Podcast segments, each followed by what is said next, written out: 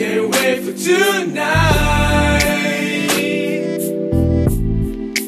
ういー皆さんこんばんは、マークトナイト NTR トイトイですって今、突然始まったけど大丈夫だな大丈夫だよね始めちゃうよということで、祝5周年本日のスペシャルね、ゲストに来ていただいてるんで、早速オープニングトークを参りましょう。えー、こんばんは、サクアルパパです。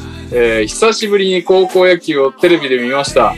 大阪桐蔭と下関国際の試合を見たのですが、両チームとも攻守がよく、均衡した試合で終始目が離せない面白い試合でした。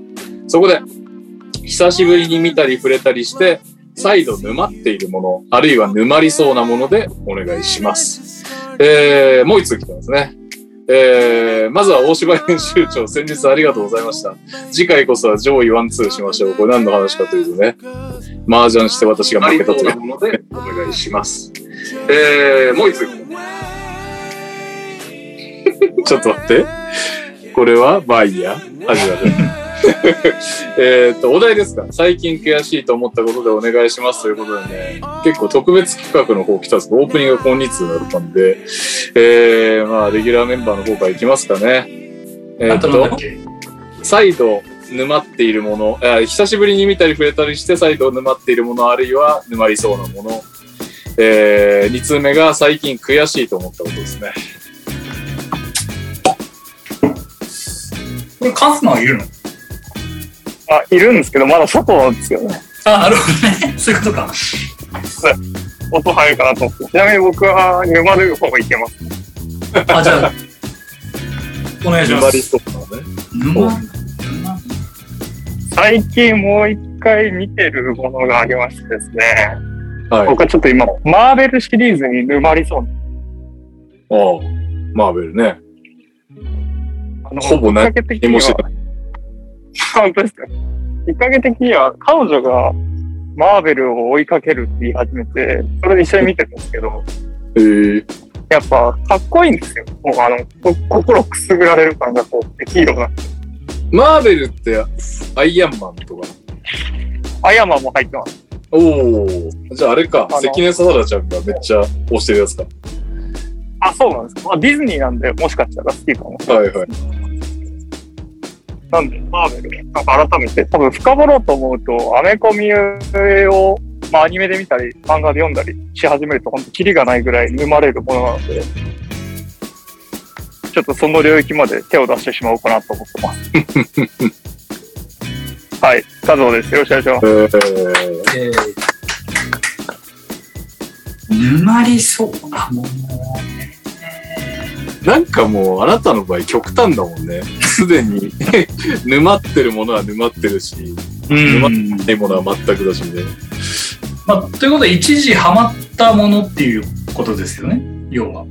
一時ハマっててまたちょっとハマりそうなやつですかね。久々に。予感が若干でもしていれえーまたば。ハマりそうなものといえば、えー、テレビゲームですね。手出しちゃったのあのーちょっと、夜、まあその、子供を、うんね、あの、まあまさに今のレオさんなんですけど、あの、寝かしつけに、あのーしてるときに、はい。まあちょっとその、まあもうもうちょっと、あの生まれたてぐらいの時で、まあ、夜中寝ずの晩をしなきゃいけない時があったわけですよ。そうんうんうのん交代交代でね。はいで、その時にまあちょっとずっと最初ネットフリックスを見てたんですけど、なんかまあ、せっかくだからなんか積んでるゲームやろうかなと思って、あのードラクエをやりまして、一番やっちゃいけないやつ。はい。まあ、見事にはまり。 でも、しっかりレベルを上げ、えー宝箱は取り尽くし、みたいな。結構もう、 あの、やり込み要素は割とコンプリートした状態で、えー子供を無事成長して、クリアしましたっていう感じでした。で、まあ、あの、一旦クリアしちゃったんでね、まあ、そこで一回切れてはいるんですけど、まあ、やっぱりやり始めると、これはまたハマるなと。あうんーただ、なかなかその時間がないんで、はいはい。まあ、うん、あのー昔はね、時間のないなら作ればいいじゃないっていう感じで睡眠時間を削ってやってましたけど、ちやってましたね。ょっとさすがにもうそういう年でもないし、そういう状況でもないんで、はい。まあ今後は折を見て、か な。まあでも、楽しいですね、やっぱね、ゲームはね。はい。ミッキーです。よろしくお願いしまえす。ー、オンラインではないのね。オンラインの、オンラインやっちゃうとやばいね。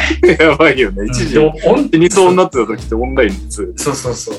オンラインはでもね、あの、不測の事態に対応できないので、だだからやってる最中に子供が泣いたりすると、もうとりあえずほったらかしはいてはい。子供に行くわけですけど、確かに。それはオンラインだとできないんで、まあ、はいはい。うちょっとさすがにあれかなっていう。ーん、なるほどね。そして、スペシャルゲストの方、浮かびました久しぶりに見たり触ったりして、見たり触れたりして、沼りそうなもの。え、これ、もういい話しちゃっていいいい感じなんですか、これ。話しちゃってください。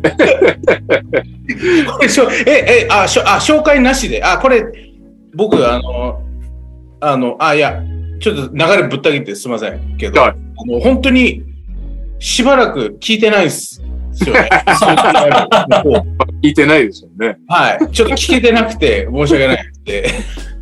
はい。で、その流れを、まあの、焦点方式です。はい。焦点方式です。一言ああ、なるほど、食そべういてかうことらですのね。自己紹介です。はあの、林家コンペイみたいな、そういうことです。てい。るのあ、そうです、そう です。今日は。はい。えー、あカラーリングはね、カラーリングが会社コンペなんで、はい。はいえーっと、なんかな。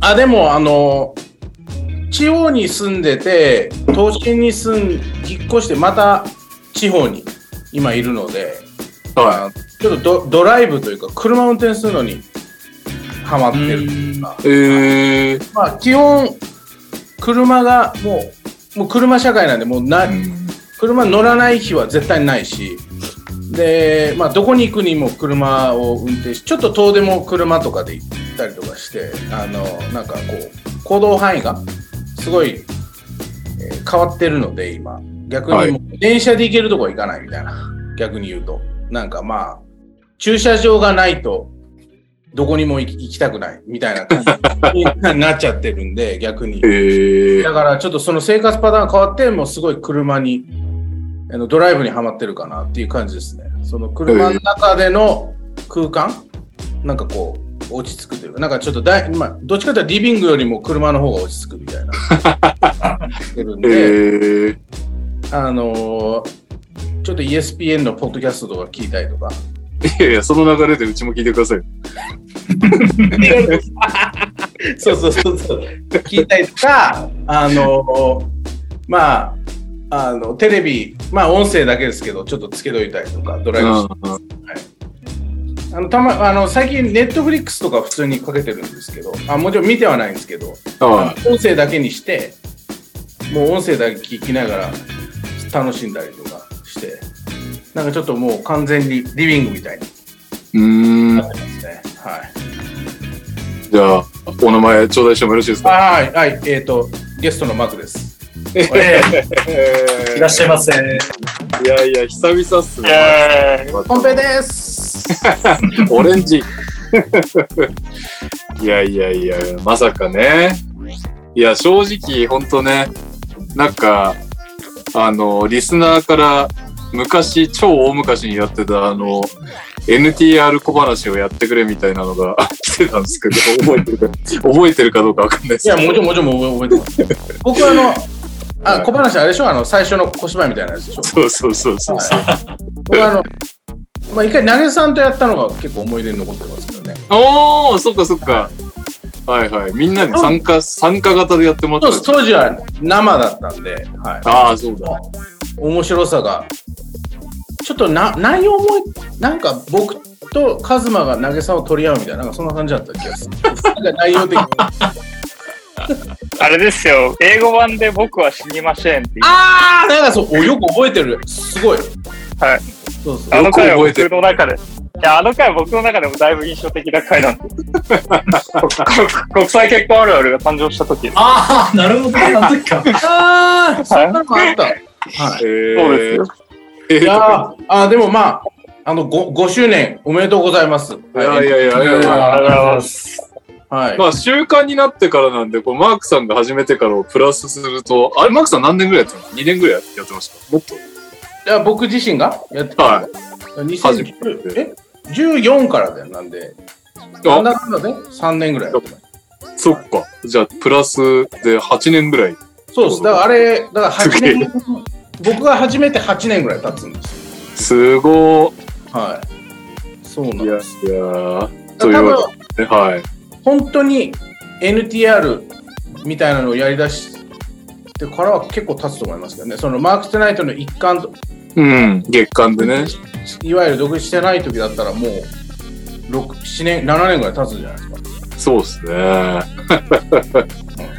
いやー、すごいわ。というわけで、最近のリスナーは知らないかもしれませんが、もともとね、NTR がつく前、マークトゥナイトを始めた元祖 MC のマーク貝島さんがスペシャルゲストです。改めてありがとうございます。よろしくお願いします。まあでも、でも今となっては、茨城ロボッツ GM としてね、 もう B のファンなら普通に知ってる存在になるとはまさか、思いもよらなかったですよね。ちょっとその辺の経緯から久々に来てもらったんで、教えてもらっていいですか一応ね、特別企画とかも用意してんですが、はいまずはね、マークさんが、 まずどんな、なんで、なんでっていうか、どう、どう、どういう経緯で、茨城ロボッツの GM だったんですかなんか、もう簡単に言うと、えっ、と、GM を探してて、ロボッツが。はいはい。でえっ、と、たまたまその探しているタイミングで、はあい。の今、えっ、と、今、社長の、えっと西村とつながって、まあ、そこで声をかけられたっていうのがきっかうけです。んはい。当時ってあれっすよね、スキル講師の方結構やってましたよね。あ、そうですね。で、スキルコーチ兼、まあ、ちょっと代理人みたいなことをやっああ、そうかそうか、代理人選で手。そうですね。だから、もともとその社長、今の社長と出会ったのも、その選手を、あの、茨城に紹介しようとして、はいはいはいはい。でそこで、まあ、出会って話したっていうのが最初の、あの、きっかけですね。そこが。おーあれか、だから、え、ペリンカ的なことあれ、ペリンカそうでしょああ、いや、そうそうそうそうそう。本当に、もうかっこよく、めちゃめちゃかっこよく言えばペリンカと同じ。 なるほどね。で、多分もう、だから逆に表裏一体っていうか、なんかその、逆、逆側のし、同じ業界の逆の仕事なんで。はいはいはね、い。だ確かから、もともと選手は知ってるので、に。うん。っていう感じですよね。なるほど、なるほど。だからまあ、リクルートするのも、いろんな選手を知ってるんで、そういうのもあるし、みたいなのもあるんで。まあ、あー、人脈みたいなのを買ってもらったっていうのはありますけどね。えー。で、あれ、なんか、シーズン途中でしたっけなったのって。そうですね。1月の終わりだったんで、はいだかはら、ほそこはなん、どっちかっていうと、その、昨シーズンはちょっと慣れてもらおうみたいな感じがありました。その、もう出来上がってるチーム、もうやることほほぼない。その、編成に関してはやること。い。はいはい。ただ、えっと、B リーグって皆さん、これ B リーグの話もしていいんですかね。全然してますね。はい。まあ、詳しかないけど。はい してます。 1月から、いわゆる、1月から交渉ができるんで。はいはいはい。だからまあ、入ってからそういう、ちょっとそういう動きとかは、しあの、してたんで、まあ、あ今期だからもう入った直後あれなのか。来期の、だから、そうそうそ入うったそ直う後のね。はいはいはい。スタートなんだ。そうそうだからそれが NBA とすごい違くて、なんかすごい、まあ NBA は短パンにしまくってるけど、なんか、 確かは正式にシーズン中話ができるんで、選手と。に。おーはい。その、交渉通知っていうのがあって、ちゃんと相手チームにこの選手と交渉しますよって言ったら、それ交渉できるんで。仁義は切るんですね、一応。あ、切ります、切ります。あ、 切らない人もなるいまほす。切らない人もいるっぽいです。だけど、えっと、えーまあ、えっと、我がチームはそういうのはちゃんとやるんで、うんだからそういう話もちゃんと、えーまあしながら、だから今期からが本格的に僕の GM 業みたいな感じになります。えー10だから結構だらから、はい次の10月からのチームはもうマーク職が結構入ってるところですよね。うんっていう、一応そんな感じですね。言う言うたら。うんはいはいはいはい。なんかやっぱり話題、話題というかまあ、B リーグ見てる人だと、ケネディ、ピーク、タブスコットが並ぶっていうのは、もうパンチ効いてるなっていうのが。そうあだっね。もう目の前でパンチ聞いて、 パンチ聞いてるっていう言葉、表現がもう、はい、本当にっていうか、まあ、特徴があるとはすごい思うんですけど、あああれってどういうね、あ、まあ、狙いのね、なんかあの、スイッチディフェンスの話とかされてましたけそうど。そうそう。だからまあ、いろいろ考え、まあ、だからこ、だからここです。まあ、NBA 見てる人だったらめっちゃわかると思う。はい。もうセンターってもういらな、いらないどうなんですかねまあ、あの、スーパまーあ、スペシャルねなやつありますよね。はい。スーパーじゃなくていらなくなっちゃってるっていうう、ん。まあ一応そういう、あのー感じなんで、まあ、それって B リーグもいつみんな気づくのかなってちょっと思ってるんですよね、そこが。はいはいはい。あ、だから変な話、えっ、と、中途半端なビッグマンより、えっ、と、ちょっとち身長がちっちゃくてもボール扱えて何でもできる選手の方がいいよねっていうはいはいはい。はい。でもなんかやっぱり、あの、ウォリアーズの時の 15?14、14 15ぐらい、13、14、14、15ぐらいのスティーブ・カーとかもそうだったんですけど、はい。その時はもう絶対センター置きたいとかめちゃめちゃ言ってたらしいんですよ。えー、そうなんだ。だから、ビッグラインナップ、あじゃあだからスモールに反対だったんですよね。 そうなん だ。ドレイえモンー、ドじゃなくてデイビッド・リーをずっと4番に置きたかったんですよね。ドレイモンドは3番だった。えー、で、デイビッド・リーが怪我して、で、ドレイモンド4番に置く仕方ないかってなったらめちゃめちゃ機能したっていうのもあるんで、あなんかまーあそういうのも入れたら、でもでもね、NBA のチャンピオンチームでも2メーター199ぐらいじゃないですか、あれ。ドレイモンドって多分。なんで、がパワーフォワードっていうことなんで、はい。そういうのを考えると、どうなのっていう話ですよね。どうなのっていうか、はい。なるほどね。え、じゃあグ、グレスマンさんはどんなリアクションだったんですかうーん、えっと、こうちゃん。スどういうリアクションうーん、いや、 ティーうーブんカー的に、いやいやいや、センターくれよって言ったんですかああ、まあ、そういうやりとりはあ多分あったかもしれないですね。 でも、あの、もともとめちゃめちゃ、あれなんですよ。も、もともと彼のやり、あの、得意なんていうか、フィフィロソフィーはファイブアウトで、ファイブアあウトの、もうめちゃめちゃ走るトランジションで、で、愛媛でずっとそれをやってたんですよ。あ。はいはいはい。だからもう、こ、こもう、やるなら、この人しかいないなっていうの。B リーグでは。なるほど。間違いなくそう思ってるんで、盛はいはんににもそう伝えてますけどね。えー、まあ、ジェイコブセンの負担だけが、 あれ、心配っちゃ心配ですけど。まあそうですね。だけど、まあ僕が一番見てみたいのは、もし、だから絶対休休むと思うんで、エリックは。どっかで。うん、そうです試合よね。あのし試合を休むというか、あの、どはいはい。下がってるんで、うんそうなった時にどんな感じになるのかっていうのは、ちょっと逆にワクワクしますね、僕は。そっか、その3で、要はだからさっきの3人が並ぶのが濃厚ってことですよね、エリックが休むときは。そう、その3人エリックでタ、プスコット、ケネディ。そうです。で、僕、その中で、プラス2番の選手を、同じぐらいのサイズの選手を置いてほしいんですよね。まあ、監督はどうなるか。まあ、それは監督が決めることなんですけど。だかはらいはい。だから同じ、今、190、今、196ぐらいの山口隼人とかをああ。そこに置いてほしくて、で、なるほどポイントガードになれば、その、2、3番で、2、3でサイズが大きいので、うん。だからそこでもリバウンド取れるし、ディフェンスでも、まあ、ある程度長さ、レングスになるんじゃないかなって勝手に思ってるところですね。そっか。てか、日本人であれですよね。確か山口選手がかなりの話題というか、おお茨城行くんや、みたいな。そうですね。彼が、まあ、すごい、あの、えーまあ、この、新加入の日本人選手はかなり注目、ですよね。めちゃめちゃ期待してはいるんですけどね。はい。ど、どういうく、そういうのってどうやってくど、くどいたんですかうーん、なんか、あの、どうなんかな。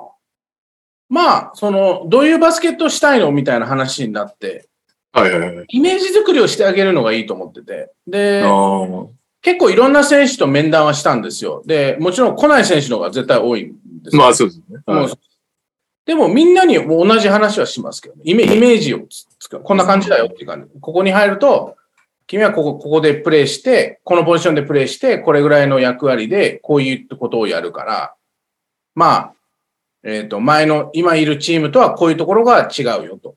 まあ、あのーがいいとは言わないですけど、なんか違う、違うよと、ここはこうだよっていうのと。っていう話をして、うんで、多分、だいたい選手ってなんか、ああー、イメージできたな、みたいな話をするんですよね。でうん、イメージできたな、イコール断るのか、イメージできたな、イコール来るのか、どっちかなんで。なるほど、なるほど。はいはいはい。それが山口選手はバッチリハマったと。まあまあ、そこは行きたいと思ってくれたとは、はい、そうと思ってますけど。うーん。そっか。それで出かけ、だからポイントガードだけちょっと小さめってことですかね、そうです城。ね。ポイントガードがちょっと小さい、小さいのかなまあ、普通の、まあ、B1 の、普通のポイントガードのサイズかなっていうとこうーん。なるほどね。だからもうほとんど、そこがなんか、なんかのタイミングで進行勢力が出てきちゃったらもうあれなんですよ。その、オールスイッチかませたりする時間帯あが。そうそう、それはやりたいなとは思ってるんですけど、まあ、そこは監督が決めることなんで、むまあ、それは、そうやってくれたら面白いなとは思うんですけど、だけど、あでもなんかアプローチとしては、あの、僕ら、プレイオフを出場を狙ってるんで、ゴールが。ーうん。はい。優勝がゴールじゃないんですよね。あなるほどね。はい。はいで、いうことは、じゃあそれだったら面白い方が良くないっていう、 いうのがああります。っていうのが、えっ、と、お客さんが入らないといけないんで、ーはいはい。あ新 B1 が、の基準がとても、お客さんのところがすごい厳しいんで、4000人っ ていう、平均っすよね。そう、平均4000人結構きついと思う。え、茨城のあの、あなアダストリアミトアリーナでしたっけあれって何人ぐらい入ってた多分5000ちょいぐらいは入ります。ああ、なるほどね。はい、はい。だから、まあ、8割ぐらいを常に埋めないといけないっていうのは、相当大そうっす変えってなると、その、で、もちろんスター選手とかがまだ来てないのであれば、ーうん。まあ、しかもちょっとわかんないです。例えば、えっ、と、例えば河村選手とか、富樫選手以外に、まあ、この選手が来たら、お客さんじゃあ自動的に500人増えますよっていう選手はいないうんと思うんで、み見た感じ。いいなる選ほ手、じゃあその、能力的なスターはいますけど、その人気的なスターっていうのはそこまでいない。リーグ全体見ても。そうそうそうそうそうです。だからその2選手がいないとなると、まあそれだったらスタイルで勝負するしかないよねっていう感じうで、ん。ちょっとその、まあでも勝つ勝つ気は、まん、勝つ気満々なんですけど、その要素はちょっとあるかなと思うんですね。ちょっとなるほど。で面白いバスケを見せて、はいファンを呼ぶと。そうそうそうです。だからちょっとこう、色をつけて、注目を浴びるればいいかなっていうのは多分に狙っ、クラブとして狙ってるところだと思うので、うん。まあ、度合いはそんなないですけど、ないかもしれないですけど、まあなんかそこはちょっとせ狙い通りかなっていうのはあります、ね。なんうかみんな注ん。なる目してるんで、良くも悪くも。ほどね。マークさん、やっぱバスケ好きじゃないですか。めっちゃ詳しい。はい。それなんかその、どこまでヘッドコーチに伝えるんですかいや、これやってほしいんだよね、みたいな。さっきのオールスイッチじゃないけど。うん。そあはい。んまり言っちゃうと、ヘッドコーチがやりづらいとかあるんですかやっぱ。いや、あると思うので、えーっはと、なんか、うん、どうなのかな。その、やっぱりこう、考えがあるんで、自分としては。い。はい。で言いたくなるのはめちゃめちゃあります。ありますよね。はいはいはい。めちゃめちゃ試合見てたって出てきちゃいますよそうね、そどううそしう試合一個一個も別に、だってそれって別にわ悪いとかじゃなくて、ただ思うところが、うん。いいところもわ悪いっていうか、ち自分は違うようにやりたいなと思うところもすごいあるんですうよん。はいはい。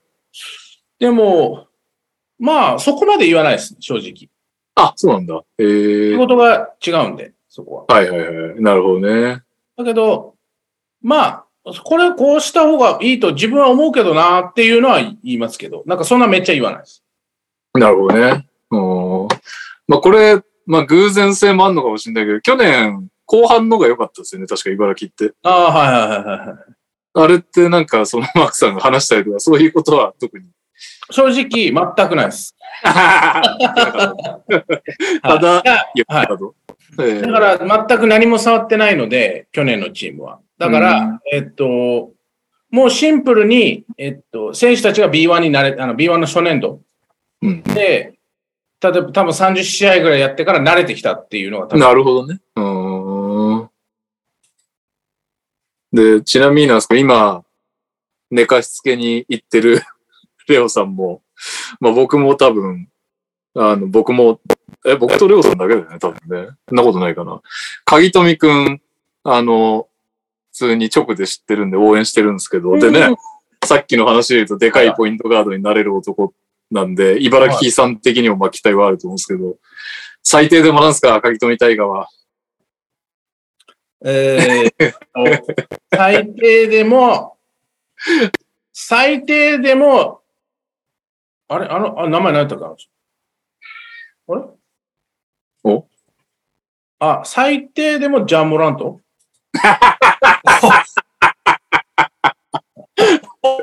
いいっすね。あーいいっすね。イングラムは最これこれっす低よもこれです KD よを超える。いいですね。このマーク海島の久々のドヤ顔を、ポッドキャストだと見てれないのが残念ですわ。残念ですね。ありがとうございます。すごいですね。ちょっと本当ね、結構、お世辞抜きに楽しみに してるんで、茨城ロボッツ、ちょっと、マークトナイトリスナーはね、ぜひぜひ、ロボッツ、近い人はもちろんね、会場行って、新 B そうをですね。もうちょっとまず試合には来てほしい。まあ、アウェイでもそうなんですけど。はい。あとは、あれですよねあの、仙台とやるのはめちゃめちゃ楽しみにしてるんですけど。あー 仙台はね、何せ、一昨年はい。茨城にもう重くそ阻まれて、 プレイオフでそうですね、まあ、ダブドリ的にもね、応援してますよね、仙台。ダブドリ僕がカバーしてますね。あの、コラム書いてるってだけですけそうなどんで、すよね。私は全然もう志村に肩入れして応援しまくってますけど、そうですよね。ダブドリ全体が仙台ってわけではないですけど。僕も彼とは、その、その、前の仕事やってた時に、うんあの、渡辺翔太をやってたんで、自分が。ああ、そうだ。はいはいはい。で、志村君にそこ取っ、まあ、その、取ってもらったり、育ててもらって、もう、めちゃめちゃお世話になってるんで、はいはいはい結はい。構、これ、いや、あの、就任して決まった時に結構早めに、は彼には、その連絡をして、ああ、そうなんですね。はいえーで、なんかもう、便は上がって早くやりたいっす、みたいな。こうやるのは楽しみにしてると思う。これは、本当、僕はめちゃめちゃ楽しみにしてます。まあ、岡田もそうですし、あの二人は、もうい、や勝手にー、マーク・チュルドレンなんで。マーク・チルドレン普通にメインローテですからね、仙台の。そうそうそうそうそうそうそう。だから、でも彼らも多分ぶっ倒しに来ると思うんで、多分。はいはい僕がやってるからこそ、うん。ぶっ倒したいって多分めちゃめちゃ思ってる。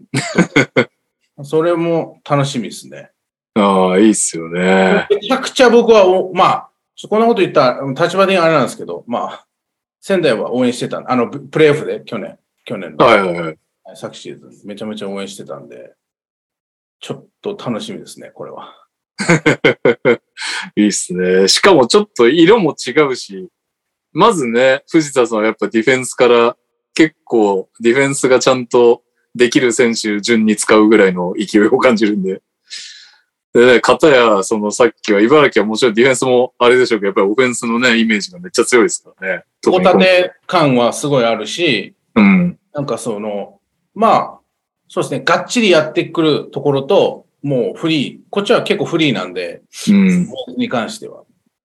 なんかそこの違いもあるし、なんかどういう感じになるかちょっと想像できないですけど、なんかどういう感情になるか想像ができないですね。なんか、応援してた立場なんで、特にあの二人は個人的に。はいはいはい。はいマーク・チルドレンはね、練習量もやばいんですよね。なんかもう、朝なんか、普通になんか練習がある日の、なんか、なんですか、6時から体育館来て修練してたりとか、そういう。そうですね。だから、鍋翔は、まあ、翔太は、その、特にコロナの時なんですけど、ずっと僕が6時からオンラインでやってたんで、だからマーク、マー クさんはえー半分、あの、ベッドの中ぐらいの勢いだったって話を聞いそうて。なんですよ。髪ボサボサでもうっていう感じで、はい。向こうはもう5時ちょい過ぎぐらいから体育館行って、もう全部ストレッチしてアップしてる状態で、もうちょっとなんか、あの、試合前の牧みたいな感じの、ちょっと。やば。試合はまだですか感じ、試合まだですか状態でかけてくるんで、すげえな。ビデオ通話を。向こうあも完全仕上がってるんで。ーあいやー、ちょっとそこはすごいですね、彼は。はー。もう。あもちろんあれですよね。スキル公式なことはしてないんですよね、茨い城あ、はしてない、してない、してない。あ。完全 GM ってことですよね。そうです。だからそれはちょっと、まあ、ムズムズするというか、うん、ははしますけど、いはい。まあなんか最終、まあなまだまだまだですけど、ちゃんと GM として結果もの出していろいろできたらなんか、ね、世界初の GM 兼スキル、確かに。それは聞いたことねえな。 わけわかんないっていうやつですよね。はい。いいっすね。どこフまルハでンね。ディが GM やるようなもんなんで、ちょっと意味がわかんないで すけど。いいなぁ世界、まあすでにね、もうポッドキャスト経由、エージェント経由、んそれこそね、小話のネタにしてたけど、何でしたっけもう最初会った時、歌手兼からですよ。そうですね、バス、歌も NBS 好き歌手何やかんやしてましたんで、本当歌手、ポッドキャスター、え、ネーションズ、通え訳、通訳も。コーチ通訳、エージェントからの ロボッツ GM ですからね。まあかましてほしいですね、ここからもね。 いやー、ちょっと、どうなるか。全然想像つかないですね。なんかわかん ないです早く始まってほしい。そうっすよね。まあじゃあぜひね、ちょっとツアー組みましょうよ。NTR メンバーで。茨城の。おーそうそう確かにいやめっちまゃあ、行きたいで水すよ。戸ね、そんな遠くはないですからね。新幹一線回系来じてゃなかなっくたですか僕行きましたよ。だからその、阻まれた時、 仙台が、仙台が茨城にあ。れあ、それ以外来てなかったです。一回、一回来てたどよ。れ以外行ったっけ俺。あれなんか寝るシャツのおじさんがメディア席座ってたから。あれあ、でも違ったかもしれない。違う、あれかもしれない。それは、俺の可能性はあります、ね。人が、おじさんが、あの、メディア席絶対、あれトニトニだって毎回。いやいや、確かにあんまりね、あのスタイルでいる人いないかもしれないんで、俺だったかもしれないですけど。あなんかもうトレードマークみたいにななってる。僕の中では。あのメディア関係の人で。あ、でも、そうです。この話だけしたかったんですけど、 あああ、のなん、ですかいや、あの、僕何人かメディアの人で取材してる人から、あの、大西さん、あ、大西、あ、大西さんじゃないえっと、あ、そうそうそう。で、なんか、誰だったっけ大柴さんと、あの、お知り合いなんですかみたいなのをお聞お。いて。で、なんか大柴さんをめちゃめちゃリスペクトみたいな、若いメディアの人たちが何人か 言われたことないけ知ってるもんじゃないっすよ、みたいな 話で。ど、ちょく直接言ってほしいですよ、そういうのね。なんかすごい人っていうような、はい。大西さんもそうなんです。大西大芝コンビのなんかはすごいみたいなのをよく、は、マジですかいますね。はありがとうございます。い。だからなんか知ってる、なんかそうです。だからすごい、なんかこう、知ってるんですね、みたいな。話、 なんか、あ、なんかツイッターで絡んだかななんかで、ご存知なんですね、みたいな。えー、レジェンド扱いされてるんで、はい。ついに、もうついに、大柴さん、ここのレベルまで来たんだなって思ってます。本人は何にも感じてないんで、ちょっとね、そういう、 そういう、上げはいつでも直接やっていただいて、じゃあ、あそう言ってきますね。本人にちょっと、すはい直接話しかけていただければと思いますごいなと思って。ありがとうございます。じゃあね、ちょっとツアー組みましょう。楽しみにロボッツしております。みんな応援しましょおはようございます。行きましょう。う。というわけで、本日ですね、スペシャル企画も用意したんですが、その前にちょっとこれ片付けようと思います。ぶどう扇ですね。あの、ハニマルさんの大塚ぶどう園のぶどうが当たる扇の当選者発表します。えーお題、こんなジャパンゲームは嫌だということで、ハニマル、レオ、私、トニトニがそれぞれ5つずつ選んでおります。まずはハニマルチョイスです。じゃあ、えー、カズマさん、こんなジャパンゲームは嫌だって言っていただければ。はい。いきますね。はい。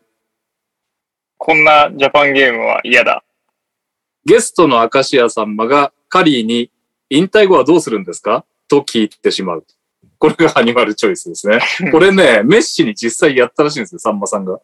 さんまさんがインタビューして、メッシに引退後はどうするんですかって 言っちゃったということで話題になったというやつの天丼だそうです。えー、当選者は熊田さん、おめでとうございます。あすえー、そして二人目はレオチョイスですね。じゃあ、カズマさんお願いします。こんなジャパンゲームは嫌だ。オンザコートルールあり。これね、ジャパンネタね。いやー、オンザコートルールとかって、それこそ、リーグとなんかちょっと話あんすか新 B1 とか変わるんすかねあんまないオンザコート。なんか、いや、その話は聞いてないです。なんか変わらなそうな気が。あいや変わらなそうでは全く話じゃないですよね。感ー、じ なるほど、なるほど。なんか一時期ポンポン変わってたでしょなんか最初そうのっすね。 1年間ね。なんか、クォクォーターによって一人か二人しか出れないとかわけ、わけ。おーロスター外じゃないといけないみたいな。あー、そうそうそうそうそうそうそうそうそう。もう登録もされないみたいなね。そうそうありましたよね。あれ素朴な疑問なんですけど、誰が決めてんですかあれは。リーグのそういう運営の、運営っていうか、でも最終的には多分チェアマンがき決めてる。せチェアマンが、チェアマン採択のリーグのその競技委員会みたいなのが、あれしてるんですけど。ああ、なるほどそうでね。すね。はい。だからなんか最近、まあなんかいろいろ、あの、でもなんか大体フィバに習ってる感じがするので、あの、うんルールとかに関しては。なだるほからど。そういうのとかは全部フィバルールみたいなう感じです。ーん。なんかこの間それこそ、あれが、なんだっけ、ワールドカップ、なんの、なんかの通訳、あれかな、S 級コーチかな。で、レオがイタリアのコーチと知り合っても話したけど、イタリアではなんか外国籍枠が6、うん違うな。イタリア人を6人ロスターに置いとき、あと何人でもいいみたいなう、え感じで、でもこれマジ育たないからやめとった方がいいよみたいな、言われたって言ってましたね。ちなみにイタリアリーグは2年前イタリアに行ったんですけど、直接。まあちょっと今ルール変わってるかもしれないですけど、はい。えっと、一部が外国籍枠あり、で、二部が禁止。あ外そう国い籍ダメ。でえー半部が、からちょっと自由に、えっと、また枠ができるみたいな感ああ、B3 的な。じで。で、二部がない理由はイタリア人の育成のためらしいです。うんうんうん。うんでも、帰化は、イタリア人扱いなんで、帰化枠とかじゃなくて、帰化したらもうイタリア人なんあで、、そうなんだ。だ。ええだから、その、しかも、あの、年齢制限がないっていうか、普通にユースチームとかいるんですよ、二部、二部。あ、はいはいはい。リーグの2部に、一部のユースが2部にいるみたいな。はいはいはい。で、やってるみたいな感じで、で、試合も見に行ったんですけど、もうめちゃくちゃでかいアフリカ人が何人もいて、うん。どう見てもアフリカ人なんで、うでんも、全部聞かさせてたみたいな。ええでそこのクラブはマニアックですけど、バルニャーニの出身のクラブでした。ええええー、俺あが、はい。ユニフォームがありました。バルニャーニって書いてある。ええあの、僕、新婚旅行マジソンスクエアガーデンでニックス対グリズリーズ見たんですけど、その時のニックスのアイ エースがバルニャーニでしたね。無双してました。無双、前半無双して後半めっちゃおとなしかったですね。これ何年ぐらいですかちなみに。 2014か5ぐらいですね。あの、多分メロが欠場してて、ギャロウェイと、ギャロウェイとバルニャーニのチームみたいなのを、グリグリズリーズがボコすやばいいっすね。試合を見すごいな。このコンスタントにどうやって弱くなれんだっていうね確かに。ははいはい。というわけで、えっ、と、最後です。私、トニトニが選びました。えー、オギーです。カズマくんよろしく。こんなジャパンゲームは嫌だ。ギブアウェイが履けきらなかったベルタンスのウィザーズシャツ。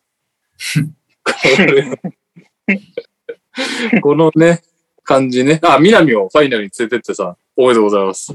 というわけで、おめでえとうーっございと、熊田さん、シャミさん、南をファイナルに連れてってさんに、ハニマルさんの大塚ぶどう園のぶどうが贈られます。おめでとうございます。ありがとうございます。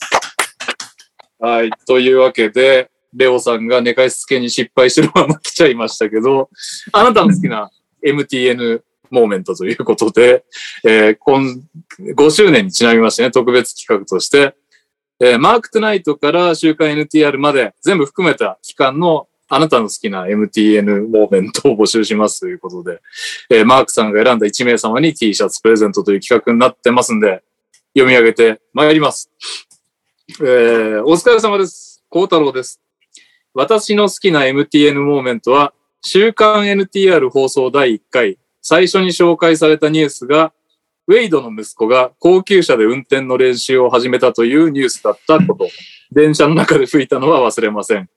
番組を聞き始まる、始める前は、トニトニって誰だ配信者も番組名もふざけた名前の人がやる番組なんて薄い内容なんだろうなと思いながら聞いていたら、最初のニュースで番組の濃さ面白さにはまり、気づけば5年も聞いていて、さらには、りょうさんや大柴さんに影響されて、細々と自分でも配信活動をするようになりました。5年間毎週欠かさず配信していることがすごすぎます。振り返ると5年間聞き続けている番組は NTR だけ。これからもお体ご自愛しながら続けてください。いつも配信本当にありがとうございます。PS、マークさん。またトロントに遊びに来てくださいと来てますね。マークさん、トロントなんか行ったんですかえ僕、あれですよ。2019の、はいチャンピオンシップ勝ってからの、おあのリングセレモニー行きましうえた。ーそうなんだ。 10月のリングセレモニー。えええ、それなんですか開幕戦とかに合わせて。開幕戦、開幕戦。ホーム開幕。すごーえ、な、なん、なんでっていうのもなんですけど。なんなんかトロントありましたっけマークさん。なんか仕事で、あのーな、あのーカナダの選手を探しに行くみたいな、旅みたいな。ああえで、その時トロント行って、たまたまそのタイミングが一緒だったんで、う試ー合ん。を見に行ったっていうこと。いいっすね。えー、リングセレモン初めて見ました。いろいろ、いろんな試合行きましたけど。はい。あれか。あ、だからジャパンゲームズに来たチームと同じチームの開幕戦ってことか。あの年っすよね。にあ、違うかな。そうそうそうそそううっすよーいね。や、そうっそう。すよ。だっけでも相手、あれトロントの相手は違ったっけあ、トロントの違う相手は違うんですよね。はい。トロントは、あの、日本に来たのと同じチームそでうすね。そうそうそうそうそう。なるほど。いいな。感じでしたね。ああ、羨ましい。生きてえな、海外。えー、続きまして、ケリー君。カイリーのアースイズフラットが流行った時に、KM さんと元さんが地球は丸いか平らかでディベートごっこをして、なんかよくわかんないけど丸い派の KM さんが劣勢で終わった回が好きです。 これ俺もめっちゃ覚えてるわ。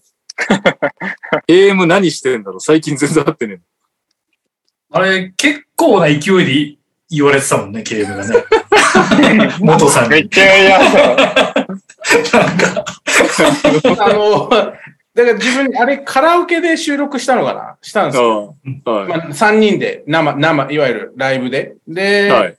なんか、本当に、あ、自分的になんかもう、あの、もうちょっと、なんで、モデレーターというか、はいはいはい。な、司会として、で、なんか、元くんが、あ、いやじゃあ俺、フラット派で行くわ、みたいな。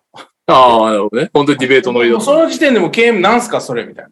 フラット派ってみたいな。ぐらいな感じで。 なんでお前フラット派なんみたいな。派とかないだろうみたいな感じで。あの、で、ディベートがそこで始まったら、なんかだんだん、なんか元君が結構、そん、まあまあ、いつも饒舌なんですけど、いい感じで、なんか、自分もなんか、えこれもしかしてフラットかもなっていう錯覚に陥ったんで、僕はちょっとフラット側に寄っ寄ったっていう感じは、なんかそんな記憶ありますけどね。なんか。いや、あれ、なんか覚えてたけど、もつさんがいろいろ言って、 あの、言ったせいで、経営もちょっと頭がバグり始めて、なんか、月って地球の衛星じゃないですか。なのはいに、つ月も一緒になって太陽と周り回転してるみたいな話をつ KM が始めて、元さんが驚いちゃって、おう月は、まあ、そう、それで行くみたいな感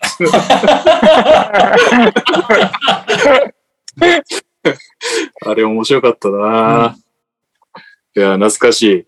はい。続きまして、NTR の皆さん、そしてマークトゥナイトのファーストマン、マーク海島先生、こんばんは、平井大輔です。自分の好きな MTN モーメントは、ウィーク12のエンディング、 お気に入りのチアさんに言わせたい一言での、レオさんの KIJOUI でお願いします。リモートワーク中に聞いていたので助かりましたが、稲中を初めて読んだ時ぐらい吹き出しま、吹き出して笑いました。これからも放送を楽しみにしています。いや、本人がね、いないからね。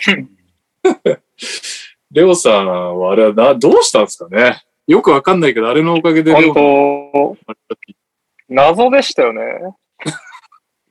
いや、なんか、前、前後に別にそんなふりなかったと思うんですけど、うん急に騎乗位って言ったのがすごかったですよね。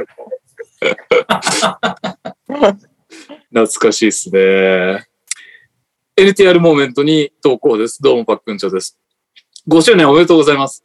僕が好きな MTN モーメントは、まだマークさんが一人でやられていた頃の投げさん出演会のコリン・キャパニックに絡んだ差別問題を真剣に語った後で、投げさんがクリッパーズをこき下ろしたところです。えさっきと同じ人っていうぐらいこき下ろされて爆笑しました。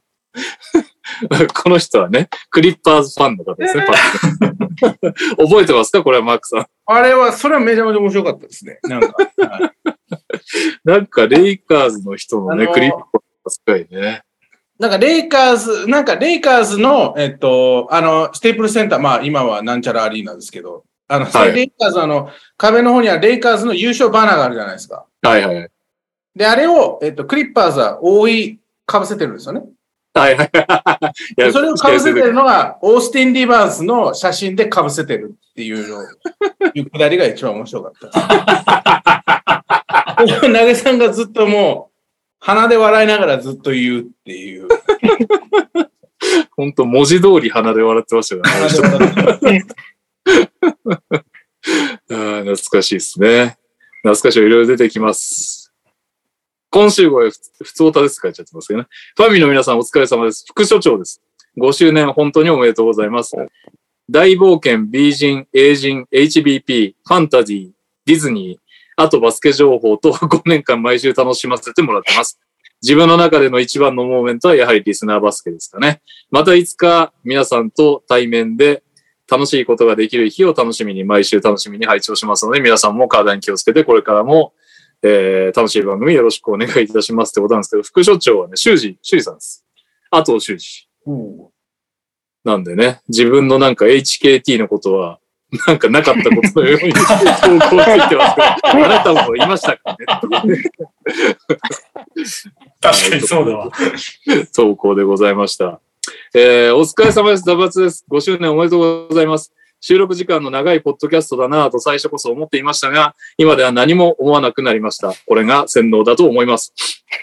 さて、あなたの好きな MTN モーメントですが、皆さんのマークさんやトニトニさん、レオさんの仕事のスケールがどんどん拡大していく様子に興奮しました。マークさんの GM 就任も目が飛び出ましたし、ラブドリは多種多様なファンを獲得してます。また、レオさんのアトロク出演が印象的でした。いつもポッドキャストで聞いている声が TBS ラジオから聞こえるのはなんだか新鮮でした。NTR を聞いていたおかげで皆さんの仕事のスケール感がどんどん大きくなるのを目の当たりにしました。未だ県外に気軽に行けない身ですので、何かのイベントでファミリーの皆様にお伺いすることは叶いません。いつか自由に伺えるようになるまでは聞き続けますので、これからも皆様の声を楽しみにしています。PS、ヤニスボン出版おめでとうございます。予約しました。楽しみにしています。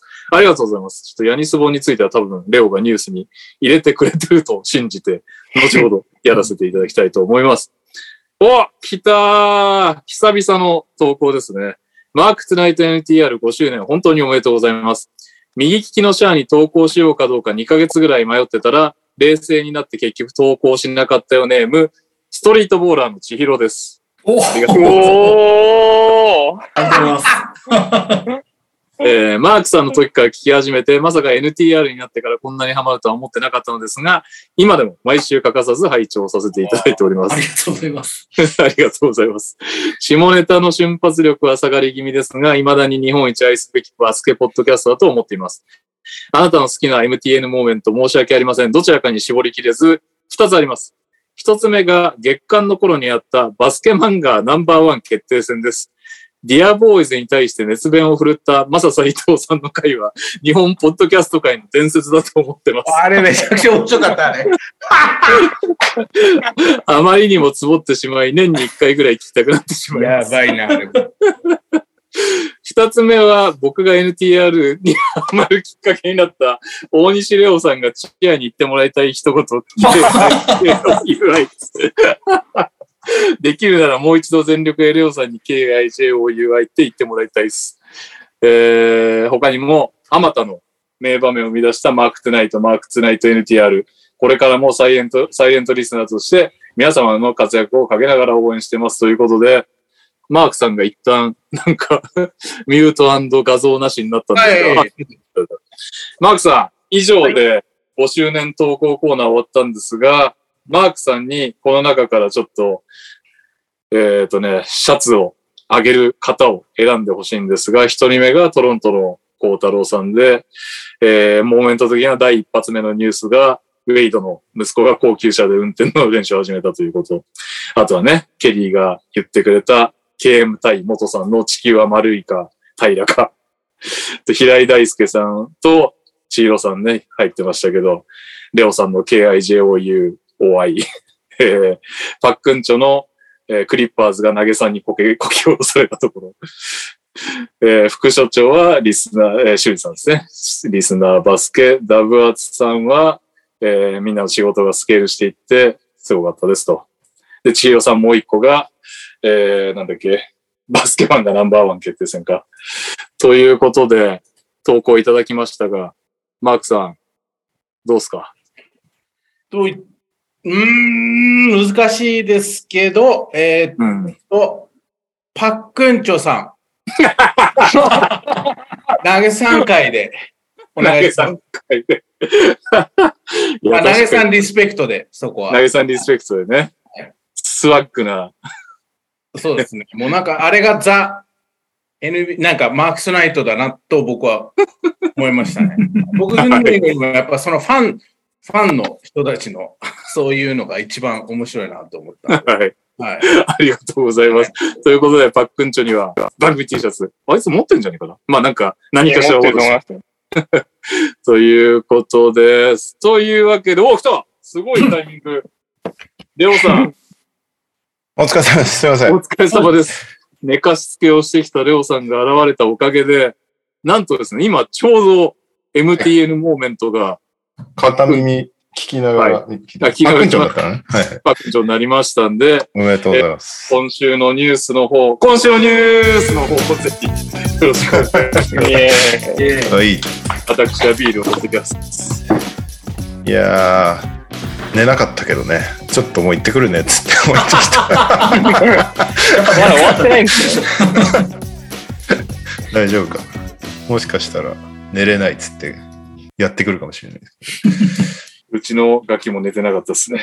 いやー、そういう世代になってんだよね。5年前はね。え ?5 年前、レオは子供いたのか。あ、俺もいたのか。いや、谷さんもいたと思いますよ。うんあ、いたのか。 いたけど普通にやってたのか。だから俺より、右さんとか、にゃおのが、まあ、レオも、まともに子育てに参加してるってことが。